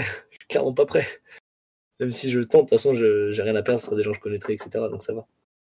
Après, euh, ce sera des tours que globalement tu maîtrises. Tu vas pas inventer un tour. Enfin, est-ce que t'as d'ailleurs euh, t'as déjà inventé des tours ou la plupart c'était des trucs euh, autour de mécanique que- qui étaient déjà connus la plupart, même tous, quasiment, c'est toutes des mécaniques qui sont connues, etc. J'ai juste appris et essayé de m'entraîner pour les faire bien. J'ai bah, le tour avec la dame, euh, la dame de Caro, il me semble, celui dont tu m'as parlé juste avant là, Mhm. Où je dis à la personne euh, choisissez une carte entre 1 et 10 ou valet d'abord, etc. C'est un tour que j'ai créé, mais en utilisant des techniques. En fait, j'ai assemblé des techniques pour créer un tour. Oui, bah, j'imagine qu'en vrai ton ton tour tu peux pas le créer comme ça en mode euh, bon je vais, je vais me débrouiller pour trouver comment identifier les réponses et tout, tu vois. Forcément Ouais, que ça s'articule autour de quelque chose, ouais. Base sur quelque chose et après tu lis plein de techniques et tu crées un tour. Ok, ouais. Est-ce que... euh, Mais c'est un, c'est un projet que j'ai aussi. Vas-y, vas-y. Non, c'est tout. C'était juste euh, parenthèse. C'est aussi un projet que je rajoute ça à la question d'avant. De créer des Un tours projet qui créer un tour euh, Ouais. vraiment cool, mais moi à moi, tu vois. Pour l'instant, j'utilise des tours connus, etc. Et j'essaie de, de les mettre à ma sauce, mais vraiment faire un tour personnel, ça me ferait vraiment, vraiment bien plaisir. Ok, bah mec, en vrai, ce serait, ce serait trop bien. Ce serait un accomplissement en soi ou, en vrai t'aimerais créer plein plein plein de tours? Ça serait déjà un premier accomplissement, mais ouais, après créer euh, plusieurs tours, etc., ça serait vraiment un but, tu vois. Mais plus tard, pour l'instant, euh, j'a- j'apprends et après, je changerai. C'est qui qui a dit euh, apprends les règles, maîtrise les règles et brise les règles? Je sais plus qui a dit ça, mais cette phrase, j'adore. Ah, j'aime bien aussi. Je savais pas, je, connaissais pas, mais j'aime bien. Faudrait, Plus regarde. Plus malheureusement le, celui qui a dit ça, mais c'est vraiment, euh, j'aime beaucoup cette euh, philosophie. Ouais, faudrait que je regarde. Mec, un- une question bah, normale, c'est qu'est-ce que qu'est-ce que c'est les conseils que tu donneras à quelqu'un qui veut devenir mentaliste? Et est-ce que euh, t'as des gens autour de toi qui aimeraient se lancer dans le mentalisme? À part moi, euh, euh, comme hobby sur mes frangins. Déjà, quel conseil j'aimerais donner? Je pense que le premier conseil, déjà, c'est un conseil que tout le monde donne, mais c'est être passionné. C'est vraiment si tu veux vraiment te lancer dedans et apprendre des choses, etc. Ça va prendre du temps, donc si t'es pas passionné, tu vas vite, vite, vite t'arrêter. Hmm. Et, si tu vraiment, si vraiment, c'est vraiment quelque chose qui t'intéresse beaucoup, le premier conseil que je donnerais serait observer. T'observes tout ce qui se passe autour de toi avant, même, de lire des livres, etc., d'essayer de comprendre. T'analyses et tu fais tes propres déductions et tu vois si c'est vrai ou si c'est faux. en fait, c'est du cold reading. C'est comme ça que tu, tu, commences à apprendre le cold reading. Tu te poses dans un café et tu regardes les gens autour de toi. Tu essaies de les analyser, de te dire Ah, telle personne, elle est comme ça, donc je pense qu'elle devrait faire ça et tu essayes d'analyser, de comprendre un maximum de choses. Et après, étape 2, si tu es encore plus chaud, tu vas voir les personnes et tu leur demandes est-ce que vous faites de la musique? Est-ce que vous faites du piano? Parce que j'avais l'impression. Et si les personnes te répondent oui, tu as tout gagné. Si elles te répondent non, bah tu, tu continues, tu t'entraînes, tu fais encore, encore, encore. Alors ça, fait, ça peut être. Euh, après, faut être un peu à l'aise, etc. Mais c'est moi, j'ai vraiment. Au début, quand j'ai appris que le cold reading ça existait, j'ai vraiment fait ça. Je me posais dans les cafés et j'allais voir les gens après leur demander est-ce que vous faites ça? Est-ce que vous êtes comme ça? Généralement, ils te regardent très bizarrement et ils te prennent pour quelqu'un de très bizarre. Mais quand, quand, quand, tu trouves une vraie, une vraie chose, t'es vraiment content. T'es très satisfait. Ok. Ouais, c'est pas mal en vrai le cold reading. D'ailleurs, pour ceux qui connaissent pas, d'ailleurs, c'est, la lecture à froid. En gros, tu ouais, analyses les gens sans leur poser de questions préalables, en gros. Exactement. Et dans tes tours, euh, qu'est-ce que tu penses qui est le plus important à observer? Les, les mouvements d'épaules, des mains, de, du visage? Ou un peu tout? Je pense que le plus important, c'est de regarder ce qui est loin de la tête. Parce que généralement, les gens, ils se concentrent absolument sur la tête. Et donc, ils oublient leurs jambes, ils oublient leurs mains. Parce qu'ils veulent juste pas que tu lises. Et c'est pour ça que je fixe les gens en général dans les yeux. Parce que tu as une vision périphérique, mais les gens s'attendent pas à ce que tu fasses attention à leur mouvement de main, au rythme qu'ils tapent avec leurs pieds, etc. Ah, c'était peut-être ça mon erreur. Il y, avait de... Je me souviens qu'il y avait des, ouais. Il y avait des, choses qui, qui allaient par là quand je t'avais fait euh, des tours. Ok, ouais, et puis même quand j'essaie d'analyser mes frangins, généralement je regarde beaucoup leur visage, genre leurs yeux, leurs sourcils, les, mouvements de bouche ou des trucs comme ça, mais pas beaucoup euh, qui est du reste. Ouais, voilà. Faut, Après, évidemment, la tête c'est hyper important parce que c'est là que tu as le plus de muscles dans, le corps, je crois, ou quelque chose, euh, en tout cas pas loin. Donc effectivement, ça, ah, moi j'ai beaucoup, de muscles euh, partout, mec. c'est si humble. Oh là là, toujours, toujours. Après, vas-y, je t'ai coupé, putain, du coup, j'ai coupé tes conseils. Vas-y, je t'écoute. Bah, après, euh, ouais, c'est ça, c'est observer vraiment tout ce que tu peux observer et pas te rester que sur la tête. Ouais. Et euh, aussi ne pas hésiter à, être, à donner de la, suggestion aux gens. Par exemple, si tu veux qu'elle fasse un oui de la tête sans qu'elle s'en rende compte, tu peux lui dire, tu vas répondre par oui ou par non dans sa tête et tu fais un oui de la tête. Donc hmm. si la réponse, elle, elle, va penser c'est oui, elle fera un oui de la tête, mais tu lui, tu lui montres inconsciemment, tu vois. ça fait il y a plein de petits euh, forçages, de petites suggestions comme ça en faisant oui de la tête. Si elle pense à oui, elle fera oui de la tête après parce que tu as vu faire neuro miroir. Il y a plein de choses comme ça. Ouais, je me rappelle, ça avait bien fonctionné sur ta vidéo avec euh, Petit Kebab. Effectivement. Je me rappelle, c'était, c'était flagrant là pour le coup. Ouais. J'arrêtais pas de lui faire. C'était très drôle. Ok. D'autres conseils ou c'est bon, t'as fait le tour? Après, je pourrais en donner beaucoup des conseils. Mais ah, euh, Moi, je suis prêt à en recevoir beaucoup. Hein. J'ai beaucoup de choses à améliorer dans mon mentalisme. Hein. Tu peux y aller.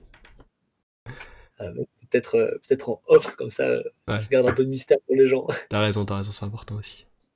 Et si ça vous intéresse, allez voir ma chaîne YouTube. Ouais. Mec, je, je, je commence à m'approcher de la fin dangereusement. Donc, je, je, voulais revenir sur un petit truc.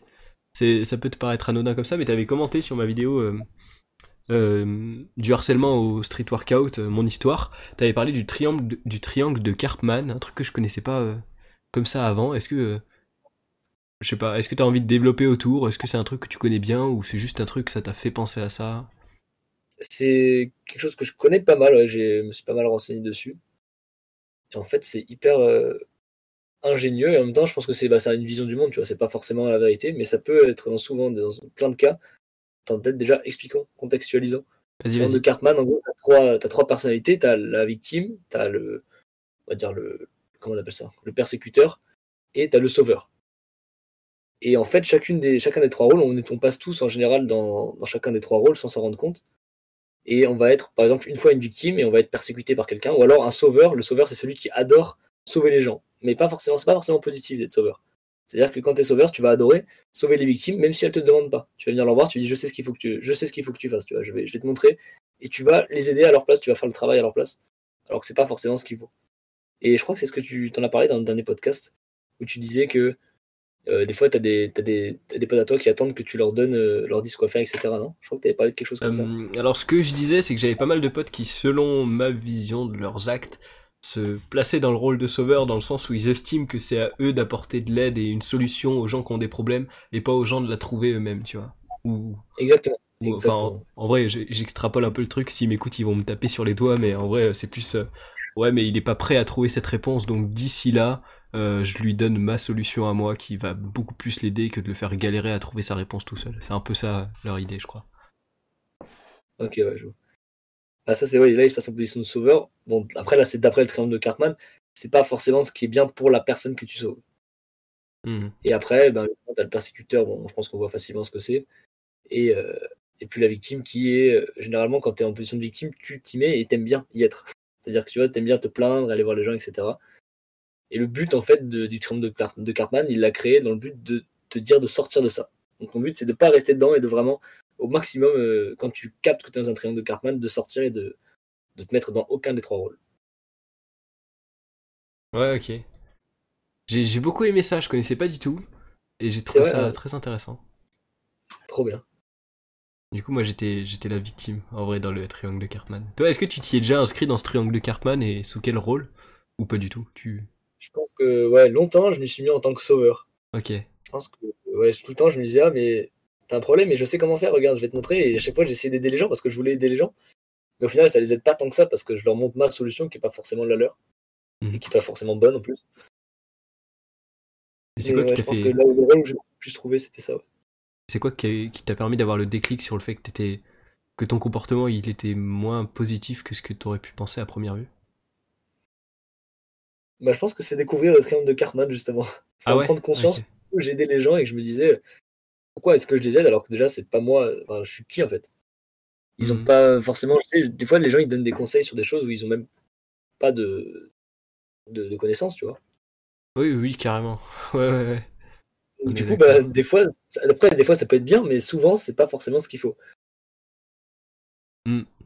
Bah, en tout cas, euh, des fois, ils, ils reprennent des arguments euh, de gens qui sont très qualifiés pour donner ces conseils, mais eux, en tant que, en tant que personne, ils sont pas très qualifiés et il ferait mieux de, de reporter euh, les gens, enfin, de les amener vers ces personnes plus qualifiées, tu vois. Je pense. Exact. C'est comme si quelqu'un euh, se, se casse le bras et tu vas lui dire, ah bah, j'ai fait une formation de secourisme, maintenant je vais te réparer. Mm, mm. Emmène-le à l'hôpital, ça, ça ira mieux. Ouais, on a, envie de se sentir compétent, mais non, des fois, pour le bien de tout le monde, vaut mieux, euh, vaut mieux se remettre à des professionnels. Exactement. Ok, ouais. Il y avait un truc que je voulais parler, partager avec toi. Vas-y, je t'écoute.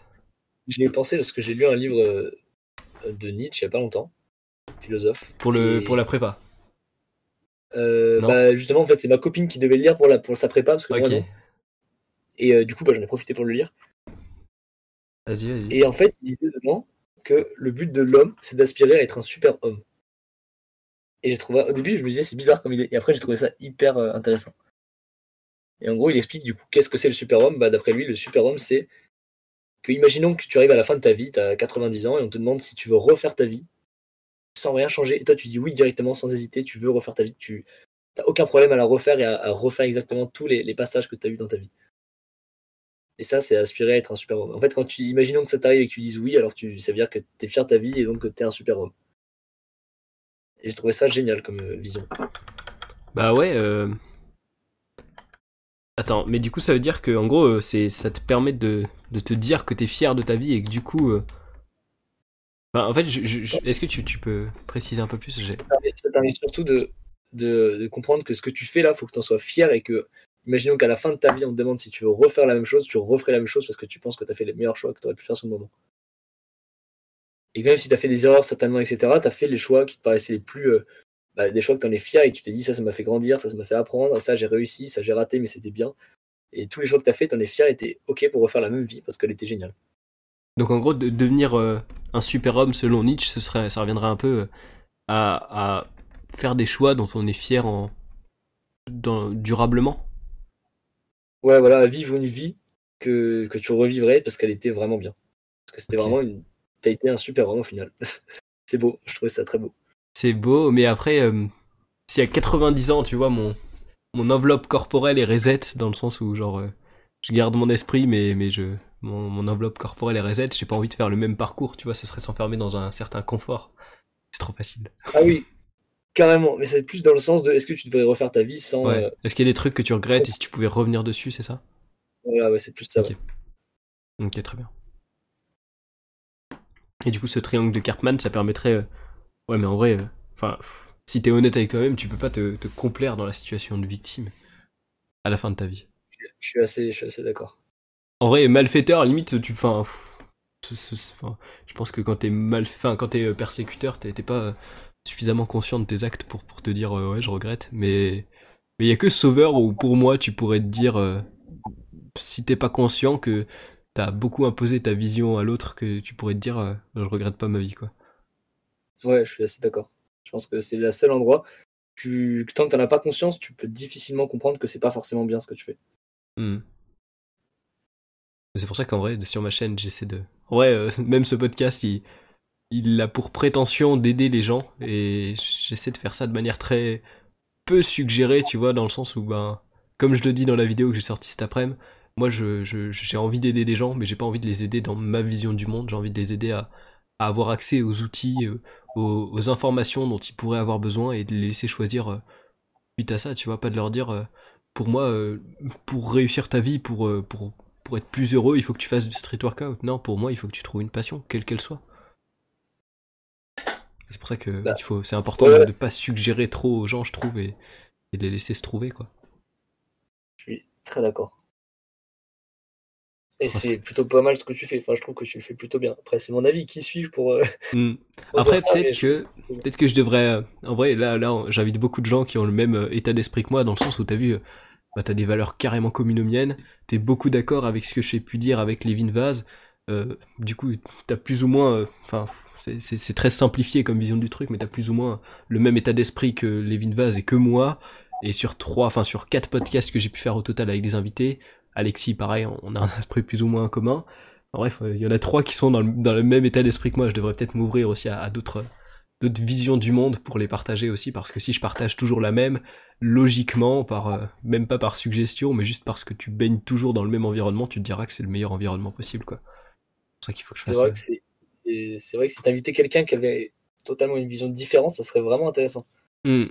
Mais après, j'ai l'impression que ah, c'est mais c'est pareil. Là, ça va être très euh, ça sonne très suggestion, mais j'ai beaucoup l'impression que les gens qui construisent des choses dont ils sont fiers, ils ont beaucoup cette mentalité-là. Et c'est pour ça que, comme j'ai envie d'inviter des gens qui ont des expériences à partager et des, trucs euh, ouais, qui, qui les passionnent à partager, bah, ils, c'est pas qu'ils ont besoin d'avoir cette mentalité, mais c'est c'est ce genre de mentalité qui s'y prête le plus, quoi. Et c'est peut-être pour ça que la plupart des gens que j'invite ont cette mentalité-là. Je sais pas. Bah, c'est, ça peut, en fait, ouais, c'est ça. On peut pas forcément avoir la raison, mais c'est, je pense que ouais, ça peut jouer. C'est peut-être parce que c'est toujours le même type aussi de personnes qui t'intéressent, puisque c'est, c'est, des gens. En fait, c'est, ouais, ça le problème, c'est que t'invites. Enfin, c'est pas un problème. C'est le fait que tu invites des gens qui ont plus ou moins réussi quelque chose ou qui sont en tout cas en phase de d'établir quelque chose de vraiment cool. Mais après, c'est aussi certainement parce que quelque part, je me retrouve en eux, tu vois? Dans le sens où toi, t'as une passion, c'est le mentalisme. Déjà, j'aime bien le mentalisme et le langage corporel. Et d'un autre côté, euh, bah, t'as une passion. Moi aussi, j'ai des passions et je trouve ça intéressant de partager mes passions. Donc, je trouve ça intéressant aussi que tu partages tes passions. Et j'ai des potes qui sont très heureux dans leur vie, mais qui me disent beaucoup, mec, je comprends pas comment tu peux avoir une passion prédominante. Pour moi, il faut que la vie soit équilibrée. Il faut pas être trop passionné par un truc parce que sinon, ça peut te bouffer ton temps, te bouffer ton énergie. Je préfère être multidimensionnel, tu vois, et, pouvoir m'investir dans plusieurs trucs. Et ces gens-là, je les trouve pas, je trouve pas qu'ils soient intéressants dans leur partage d'expérience parce que vu qu'ils ont essayé plein de trucs, ils les ont pas essayés à fond et ils ont pas euh, assez d'expérience dans chacun de ces domaines. Sinon, putain, ils seraient, ce seraient des sources de, d'expérience, mais indéfinies parce que vu tous les domaines auxquels ils s'intéressent. Et c'est pour ça que, selon moi, euh, avoir des gens qui se sont concentrés que dans un domaine, c'est plus intéressant qu'avoir des gens qui sont concentrés dans plein de domaines parce que je peux inviter plein de gens de plein de domaines différents à partager leur expérience. Mais du coup, ces gens-là, peut-être qu'ils ont la même vision du monde que moi et du coup, certainement, je transmets aussi cette vision du monde et j'ai pas envie d'enfermer les gens dans ma vision du monde ou dans celle des gens que j'invite, tu vois. Ouais, exactement. Et c'est aussi pour ça que que tu devrais inviter quelqu'un qui, peut-être un pote à toi, des, des potes à toi qui n'ont pas du tout la même vision. Parce qu'après, tu dis, enfin, peut-être que tu penses que ça serait pas forcément hyper intéressant. Hmm. Peut-être qu'au contraire, ça serait hyper intéressant de voir justement les, les deux visions différentes du monde. Je pense que ça pourrait vraiment changer. Mm. et mettre. euh, Parce que du coup, j'imagine que là, le podcast euh, entre moi, Alexis, Lévin euh, Vaz, pardon, il doit être pas, pas identique, mais tu vois, on se rapproche toujours des mêmes questions, on, on se confirme Ouais. tous les deux, tous les Mhm. quatre, du coup. Ouais, des gros gros biais de confirmation, quoi. Ouais, carrément. ouais. Et c'est pour ça aussi que je, je pense que c'est important de préciser que, que c'est pas la seule vision du monde qu'on peut avoir et que, que je, je suis conscient de- d'inviter des gens qui partagent la même vision du monde que moi et que il faut aussi s'ouvrir à d'autres visions du monde. Et c'est, moi j'essaie de le faire personnellement, mais j'ai du mal à transmettre ça parce que les, disons que les expériences que j'ai pu en faire m'ont beaucoup moins apporté que des expériences avec des gens qui avaient la même vision du monde que moi. Ce qui est un peu normal, en vrai, en un sens. C'est vrai. Voilà. Je, je, je t'apporterai peut-être des précisions en off. Parce que Ouais. ça, ça, ça, regarde peut-être pas tout le monde, mais voilà, c'est un peu l'idée. Bah, mec, euh, on a, on a bien, on l'a on l'a bien, euh, on l'a bien saigné ce triangle de Cartman. hein. On est parti de, de ça et puis pff, on est parti loin. Euh, quand même, euh, ouais, Ouais. c'est c'est passionnant. S'il savait ça, le gâ qui avait inventé ça, il se serait dit mais putain, je, je vais- lui il aurait pas regretté, tu vois, de l'avoir inventé suite à cette discussion. Carrément. Il se serait dit, lui, là, j'ai fait un bon choix. Et je pense que c'est intéressant que tu l'invites euh, sur ce podcast.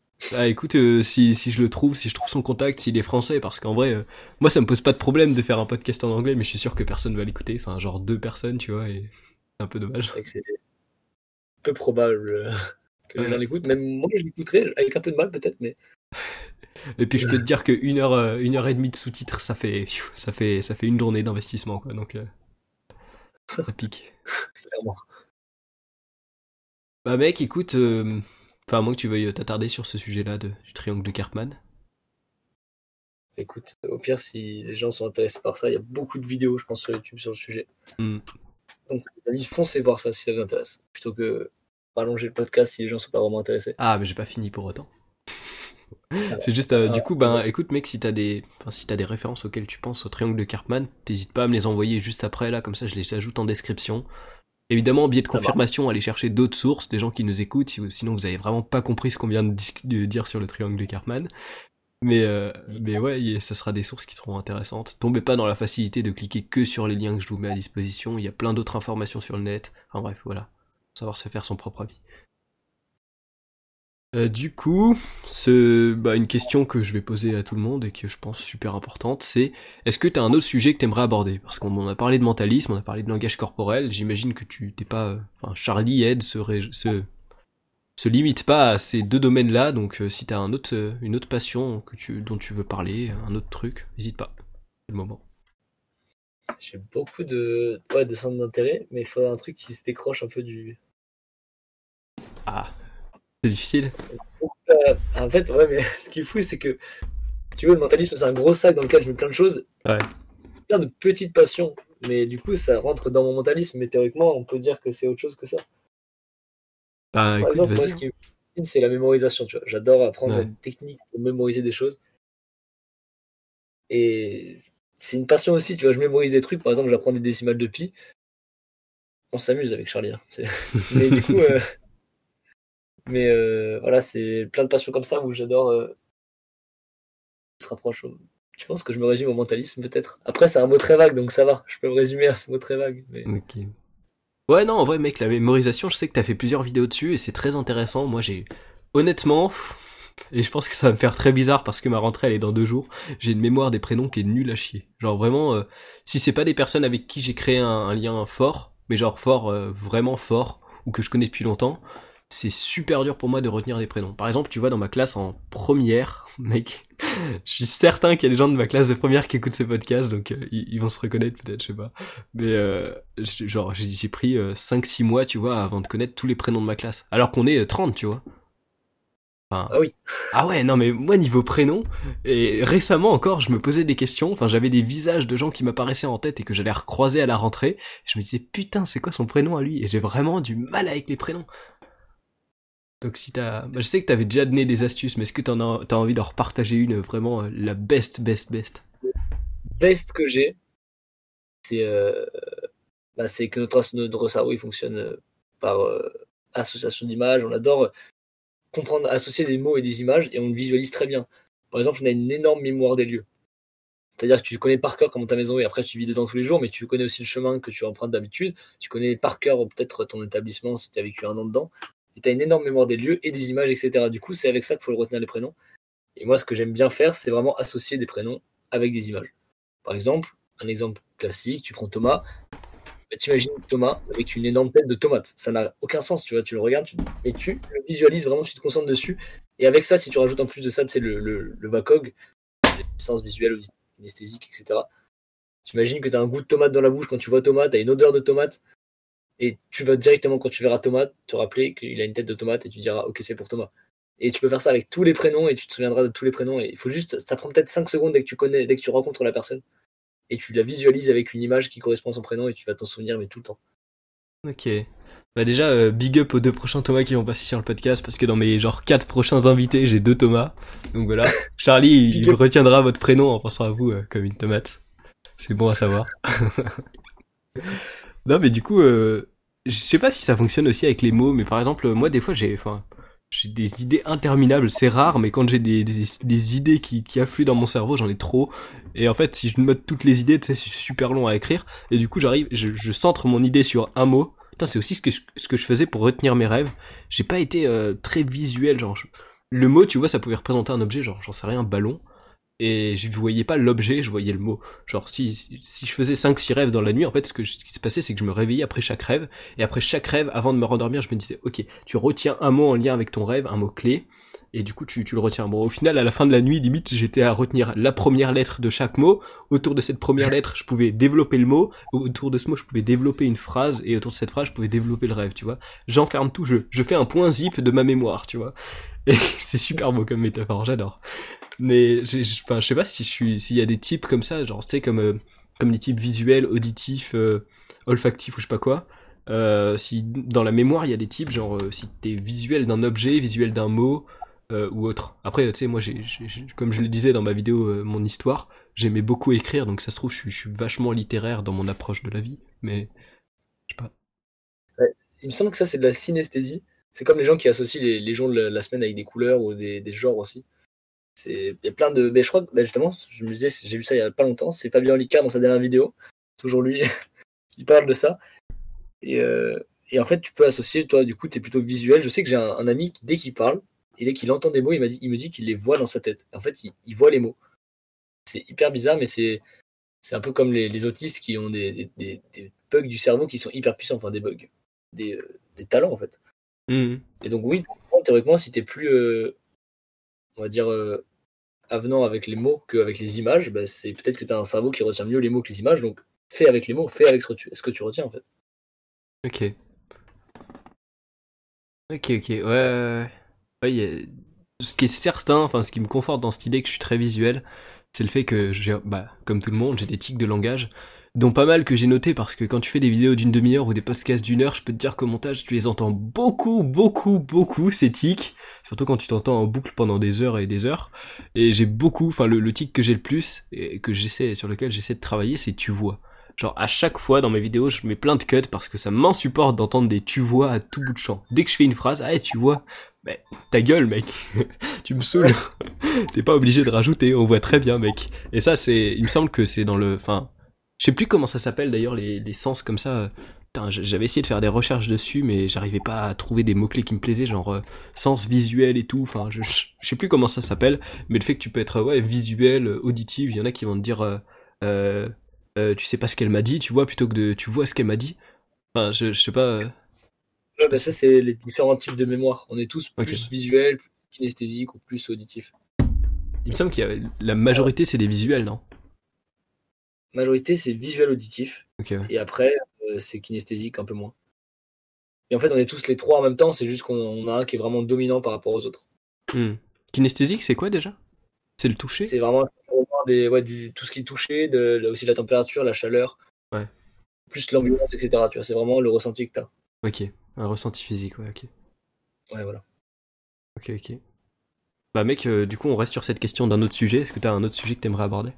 Pas à moi que tu veuilles euh, développer encore sur les types de mémoire, parce que je trouve ça très intéressant et moi j'ai tout le temps qu'il faut. Ouais, que j'ai tout le temps aussi. Surtout pour travailler ma mémoire des prénoms, ça va vraiment me rendre service cette année. avec une autre astuce rapide comme ça. À partir du moment où la personne te dit le prénom, répète-le plusieurs fois. Ouais. Tu te dis bonjour, je m'appelle François. Tu dis bonjour François.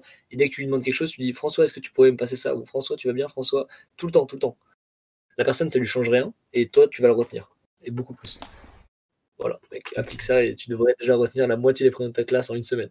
Ok, oh la vache. Bah en vrai, euh, cette année, j'ai une classe de 16 personnes, donc j'espère que je les retiendrai la moitié en une semaine, ouais. Ça me paraît faisable. oh la vache. Euh, Quand tu liste ou quand tu fais de la scène, c'est que tu es obligé, je pense, de la scène, même de l'humour, etc. Tu es obligé de retenir les prénoms parce que si tu as une personne avec toi sur scène et que tu te souviens plus de son prénom, ça la fout mal. Ouais. Ouais, puis en vrai, euh, juste euh, principe tout con, comme dans euh, Comment se faire des amis, là, le livre de Dale Carnegie, euh, les gens accordent beaucoup d'importance à leur prénom, et dès que tu te retiens, dès que tu retiens leur prénom, ils sont là en mode oh, tiens, ça, ça fait plaisir et tout. Et c'est pour ça que ça me frustre de pas de pas retenir les prénoms, tu vois. Clairement. Là, du coup, mec, tu appliques ces deux techniques, je pense que tu devrais déjà en retenir beaucoup plus. Après, bah déjà, c'est sûr que je les appliquais pas avant parce que déjà, comme je te dis, moi je retenais des mots et j'allais pas. Enfin, quand je vois quelqu'un, je m'affiche pas son son nom, tu vois, au-dessus de sa tête. Enfin, je, ça me paraît pas très Oui, oui. naturel. Et puis après, euh, bah vu que jusqu'à récemment, j'étais un peu, euh, peut-être, je sais pas si on peut dire timide, mais euh, j'étais pas, j'allais pas beaucoup vers les autres, tu vois. C'est assez récent que je m'ouvre aux autres, que je m'ouvre au partage d'expériences et, et donc par par conséquent à l'envie que les gens me partagent aussi leur expérience. Mais jusqu'ici, tu vois, j'étais un peu dans mon monde, tu vois, renfermé sur moi-même. J'avais ma passion pour le street workout, mais je la gardais pour moi. Et, et en vrai, euh, enfin, peut-être que... Ouais, non, toi t'es arrivé un peu après, mais les premiers jours... Bah après... euh, Enfin, les premiers jours, on était là deux jours chez, chez Alexis, mais au début, je sais pas si j'étais un peu renfermé ou pas, mais je parlais pas beaucoup, tu vois, et je me... Enfin, je sais pas, j'ai tendance à beaucoup analyser, comme tu disais, là, les types euh, rois, magiciens et tout. Moi, j'étais le, le dernier type, je sais plus le nom. Euh, poète? Poète, voilà, poète, qui, qui, qui analyse beaucoup avant d'interagir avec son environnement. Mais j'aime, j'aime plus trop en fait me dire que je suis comme ça parce que je me dis que je prends pas beaucoup de risques. Tu vois, j'analyse les risques et après j'y vais. Et des fois, je me dis, mais putain, mec, euh, pr- prends des risques et tu, tu verras que c'est comme ça que tu progresses le mieux. Mais j'ai quand même tendance à me dire, mec, quand même, ça vaut, ça vaut pas un peu le, le coup de prendre le temps d'analyser la situation, de se poser et tout. Ouais, je trouve que je suis trop posé des fois dans ma manière d'agir. Bah, En vrai, déjà, t'en as conscience, c'est déjà énorme. Ouais, Rien que conscience, euh, ouais, c'est vrai un que c'est bon, euh, un bon début. carrément.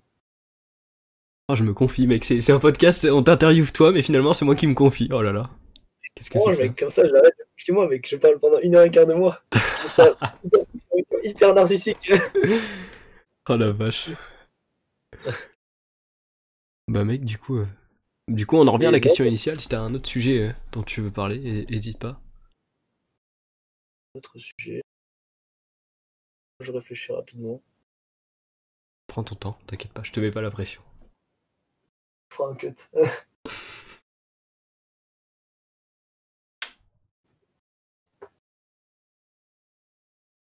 Euh, J'ai pas de sujet qui me viennent euh, hyper intéressants comme ça. Peut-être Ah, en off, aura. Ouais, ok.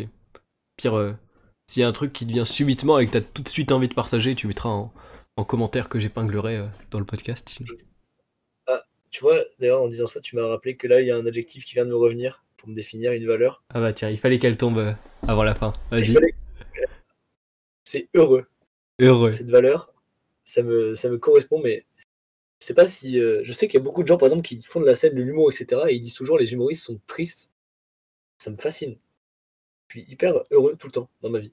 Je me demande si c'est parce que peut-être que je connais pas grand chose de la vie, tu vois, donc ça me rend pas triste. Ou alors j'en sais rien, mais euh, Hmm. je sais pas si toi profondément ou pas. Ah si, je pense que les, les gens malheureux, c'est souvent l'argument qu'ils avancent, c'est que tu comprends rien à la vie quand t'es heureux. Mais certainement, en vrai, je sais pas si... Oh putain, on va partir dans une méga thèse, mon gars, mais moi, je- moi j'aurais tendance à dire, parce que j'ai vécu ça, entre autres, le fait d'être méga malheureux dans ma vie et de de- d'essayer de tirer tout le monde vers moi dans ma vision de, de le monde est pourri jusqu'à la moelle.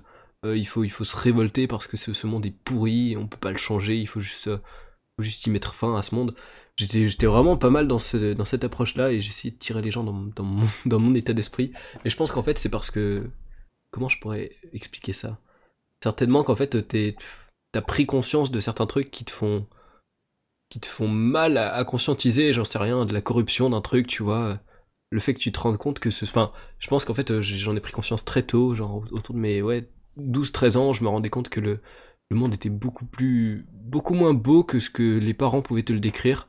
Et le fait d'en prendre conscience subitement, c'est super dur à accepter pour toi, tu vois. Et il y en a, ils mettront peut-être toute leur vie à accepter que le monde, il est comme il est. Et, si tu veux le changer, c'est pas en le critiquant d'abord sans rien faire que tu vas y arriver mais t'arrives pas à contenir ça pour toi et t'es obligé de le partager aux autres et, si t'arrives pas à le partager parce que quand tu es humoriste il faut surtout faire rire tu vois.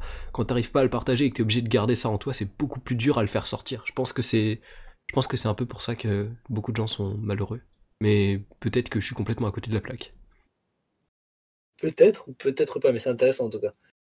Donner une vision euh, ça répond à la question parce que c'est la bonne réponse? Est-ce qu'il y a une bonne réponse? J'en sais rien. Mais... Euh, je sais pas non plus. Mais en tout cas, je suis heureux aussi. Mec, euh, parfait. Est-ce que tu es optimiste que aussi? Podcast, je suis très optimiste aussi. Trop bien. Mais justement, bah, là cet été, en travaillant dans ce supermarché dont je ne citerai pas le nom, euh, j'étais vraiment fasciné de voir comment les gens pouvaient être aussi pas très heureux dans leur vie et continuer pour autant de faire ce qu'ils font je, en fait, je me passais mon temps à me demander pourquoi est-ce qu'ils pourquoi est qu'ils sont là en fait. Qu'est-ce qu'ils faisaient là? Parce que vraiment, ils sont tous euh, au travail dans un supermarché, donc forcément, c'est pas hyper épanouissant. Bien que, à part si euh, c'est ta passion de mettre des yaourts en rayon, tu... je pense pas, tu vois. J'aime bien les yaourts, mais pas à ce point-là, ouais. Ah, moi aussi, j'aime beaucoup les manger, tu vois, mais les mettre en rayon, on me le vend à 5 heures. Enfin, mais euh, pour autant, ça se voit qu'ils n'étaient pas très heureux fondamentalement. Enfin, après, c'est moi qui dis ça, ça se trouve, ils sont très heureux et je dis n'importe quoi. Mais en tout cas, pour moi, ça me paraît impossible d'être heureux en faisant ce métier.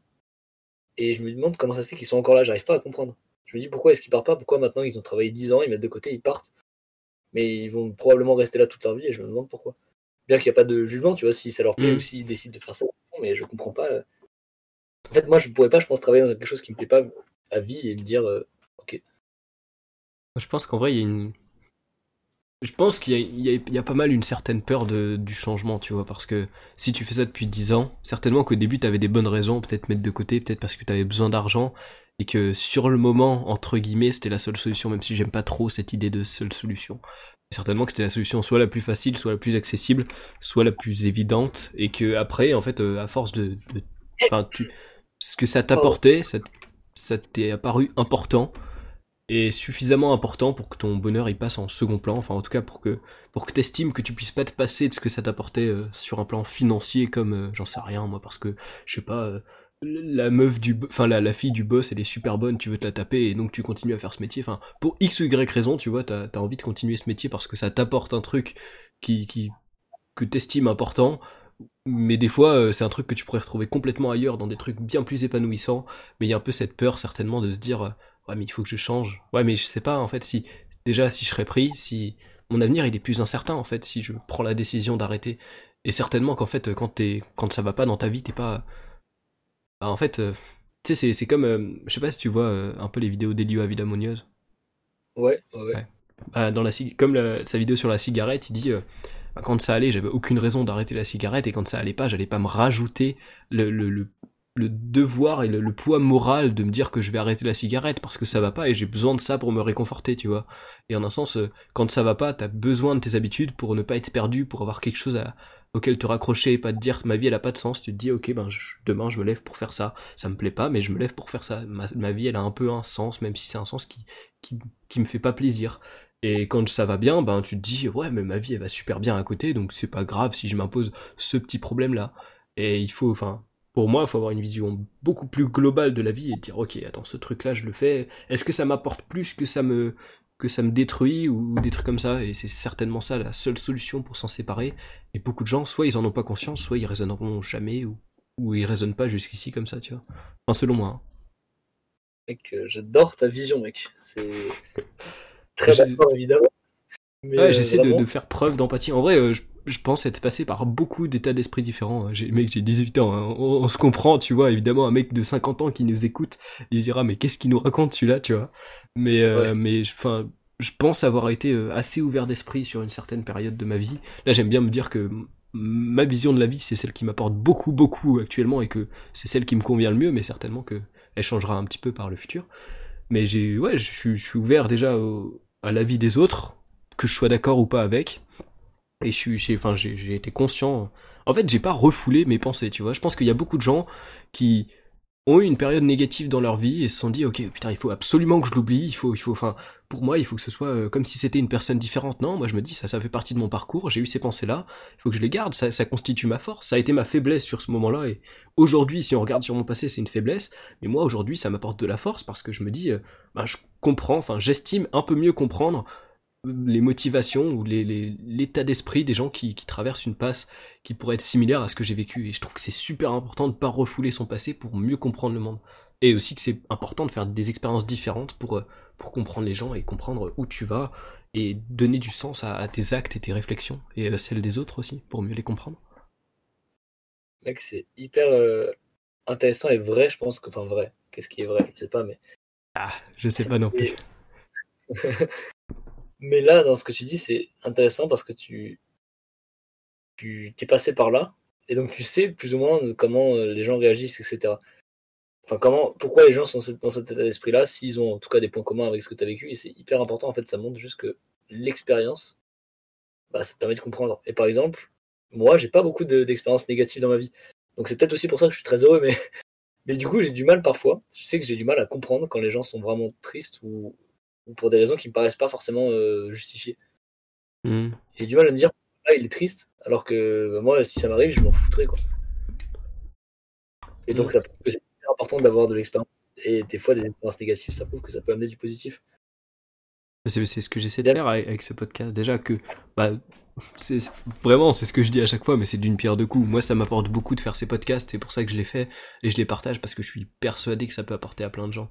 Mais je comprends parfaitement le, fait. En fait, j'ai aussi des amis qu'on pourrait considérer comme des gens qui n'ont pas vécu beaucoup d'expériences, euh, soit négatives, soit traumatisantes.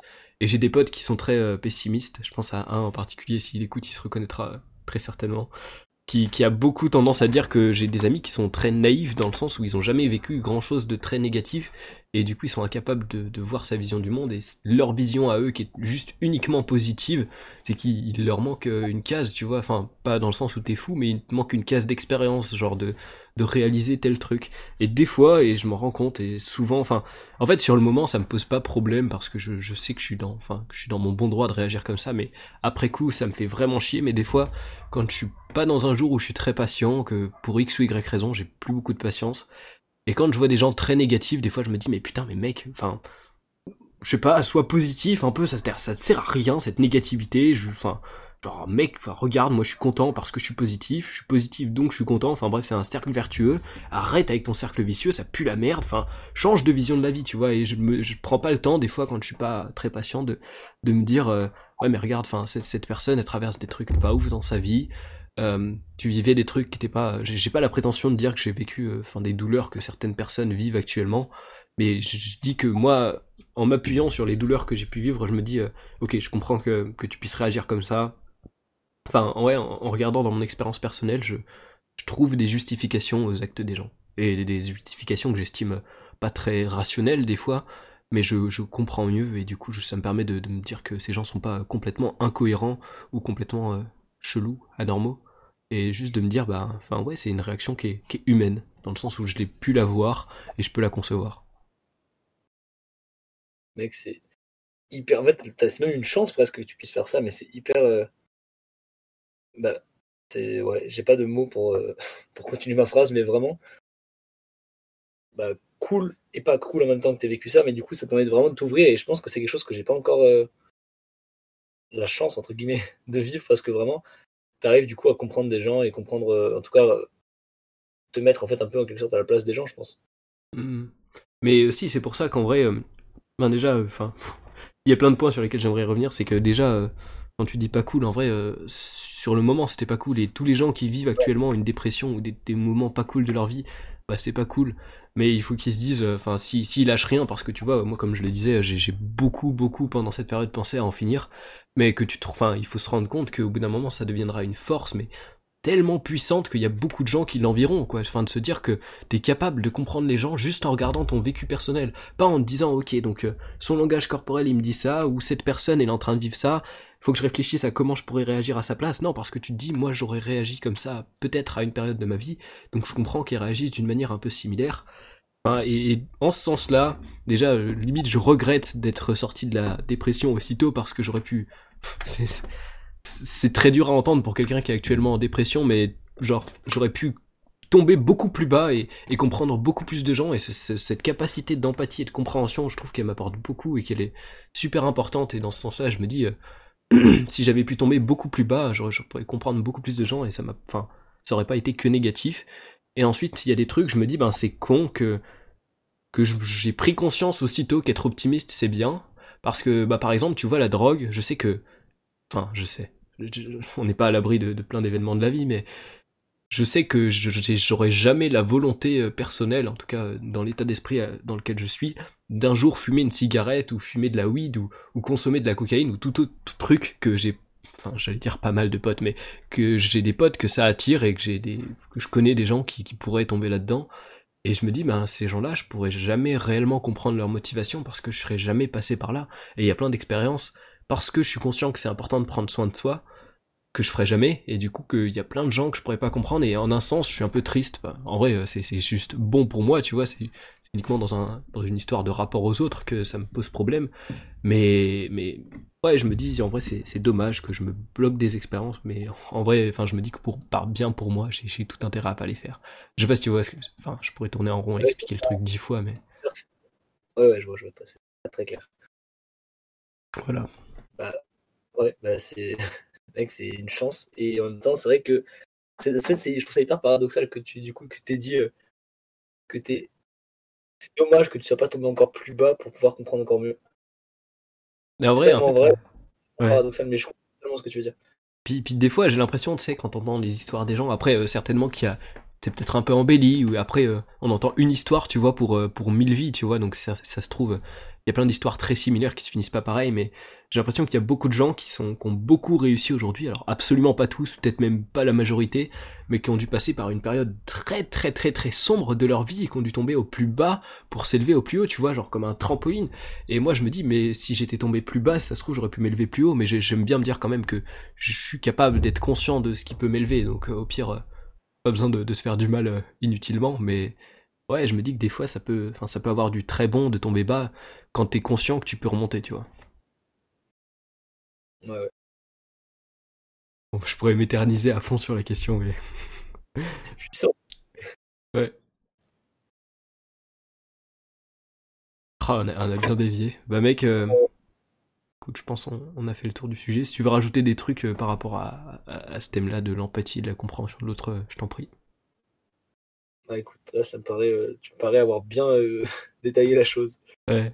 Ok. Et puis ben écoute, euh, la, question entre guillemets finale de mes podcasts qui me semble intéressante, c'est est-ce que tu as des références à conseiller, des trucs qui t'ont qui t'ont influencé dans ton parcours, des trucs, enfin des, personnes, que ce soit des, tu vois, des personnes, des livres, des, films, des philosophies de vie, peu importe, des, trucs qui paraissent importants à partager ou intéressants? Ouais, déjà un livre bah, après, c'est parce que ça me passionne, mais si vous vraiment voulez des, techniques de mémoire, etc., le livre qui m'a vraiment appris euh, à, la mémorisation, vraiment, c'est Votre mémoire est exceptionnelle de Jean-Yves Ponce, qui est vraiment, vraiment détaillé. il t'explique comment mémoriser et comment, en fait, euh, il te montre comment on exploite tellement mal notre mémoire. Donc, euh, c'est vraiment, je pense, le livre qui me parle le plus en termes de mémoire. Puis après, en termes de références, de, comme n'importe quoi, comme des films, etc. Ouais, ouais, ouais, absolument, absolument tout. Encore un seul livre qui est très récent, que j'ai lu euh, très récemment, ben, c'est celui euh, de notre ami Malcolm Gladwell, que je t'ai parlé juste tout à l'heure, qui est vraiment génial pour comprendre comment on est mauvais aussi pour décrypter les inconnus. Et c'est le titre, c'est savoir décrypter rapidement un inconnu. Quiproquo, pardon. il est vraiment, vraiment bien. Et après, donc c'est tout pour, je pense, pour les livres, parce que c'est vraiment deux, après, c'est deux livres qui m'ont marqué. Après, je sais qu'il y en a aussi qui m'ont marqué, mais que tu euh, as déjà fait la, la, promo, il me semble, comme par exemple Comment se faire des amis, que j'ai lu euh, que très récemment aussi. Des livres comme ça, mais ça, c'est des livres de. J'ai beaucoup parlé, je pense. J'en ai pas énormément parlé, moi, je l'ai mis en, en lien dans mon podcast où je parle un peu de des références qui moi m'ont influencé, mais j'ai, enfin ouais, je n'ai pas euh, Ouais. Beaucoup parlé, donc ça, ça vaut le coup de revenir dessus. Puis de toute façon, plus les gens l'entendront, plus les gens seront motivés à le lire, et je pense qu'en vrai, euh, celui-là, on, doit le souhaiter de le lire à tout le monde, quoi. C'est grâce à Alexis Qu'il que j'ai investi dans ce livre Pareil, regrette. Clairement pareil. Ouais, en vrai, enfin, c'est, c'est vrai que sur le titre et la miniature, enfin, le, je parle sur YouTube, mec, le titre et le- la couverture, ça fait pas très attirant, tu vois, ça fait un peu, euh, ouais, il faut avoir un certain recul sur soi-même pour se dire, ok, j'ai besoin de conseils pour me faire des amis, tu vois. Alors qu'au final, euh, Mm. pas du tout. C'est vraiment euh, comment améliorer tes relations sociales. clairement. Et, Puis après, euh, ouais, mec, si tu veux me lancer euh, n'importe quoi, des citations, mec, une photographie qui t'a marqué, tu peux, tout ce que tu veux. Tout, là, c'est le coin référence, c'est même une marque de bureau, même si tu veux, tu vois. Enfin, tu peux, tu peux y aller là. Tu peux dire ce que tu veux. Alors mec, moi j'ai une citation qui me marque. Vas-y. Je rigole alors qu'elle est pas drôle. c'est juste que ça me fait rire à ce que t'as dit. Euh, c'est, je pense que tu la connais. Ils ne savaient pas que c'était impossible, alors ils l'ont fait. De Mark Twain. J'ai un pote qui déteste cette citation. Enfin, je sais pas où il en est aujourd'hui, mais à une époque, il disait, oui, ils savaient pas que c'était- impossible, donc ils l'ont fait. Par définition, c'est un paradoxe. Et euh, tu vois, mais j'ai- j'ai- j'aime beaucoup cette, euh, cette citation. Et à chaque fois que je l'entends, je pense à lui. Mais ouais. Mais wow. Ça veut juste dire en fait que c'est, clairement des barrières euh, psychologiques, juste euh, croyances limitantes. Tu penses que c'est impossible, euh, tu peux pas le faire. Tu penses que c'est possible, tu peux le faire. Mhm. Ça, ça, je sais pas, ça me renvoie tellement de choses que cette citation me. Après oui, tu peux aussi penser que c'est une citation de post Facebook de 2012. Et, Comme beaucoup de moi, citations, ouais. une citation inspirante. ouais. Ok. Rien d'autre? Voilà, une photo? Ah, c'est comme tu veux, mec. Pas de, pas de contenu, euh, comment on appelle ça d'accord. euh, Not safe for work, NSFW, tu vois, mais on est sérieux ici, Voilà, une photo quand on sera en off, il la mettra à la fin de la vidéo. naturellement, en image subliminale. Qui est à plaisir. Et voilà. Bah, écoute, je pense que moi j'ai fait le tour là. Ok, bah écoute, euh, bah parfait. Si t'as vraiment rien à ajouter, on va pouvoir euh, clore le podcast là-dessus. Je pense qu'on peut clore le podcast là-dessus. On a déjà pas mal parlé. C'était très très intéressant. C'était très cool, j'ai vraiment euh, bien apprécié. Puis j'espère que les gens qui ont écouté ont apprécié aussi. J'espère aussi. Gratitude à tout le monde. Ouais. Bah merci, merci de nous avoir écoutés et puis euh, à la prochaine. Peut-être une autre interview de Charlie dans quelques années quand il aura réussi. Mais en tout cas d'ici là, il y aura d'autres personnes qui vont arriver avec d'autres parcours très intéressants aussi. Un plaisir. Eh bien écoutez, à une prochaine. Si jamais euh, on se revoit quelque part. Yes. Allez, ciao. Allez.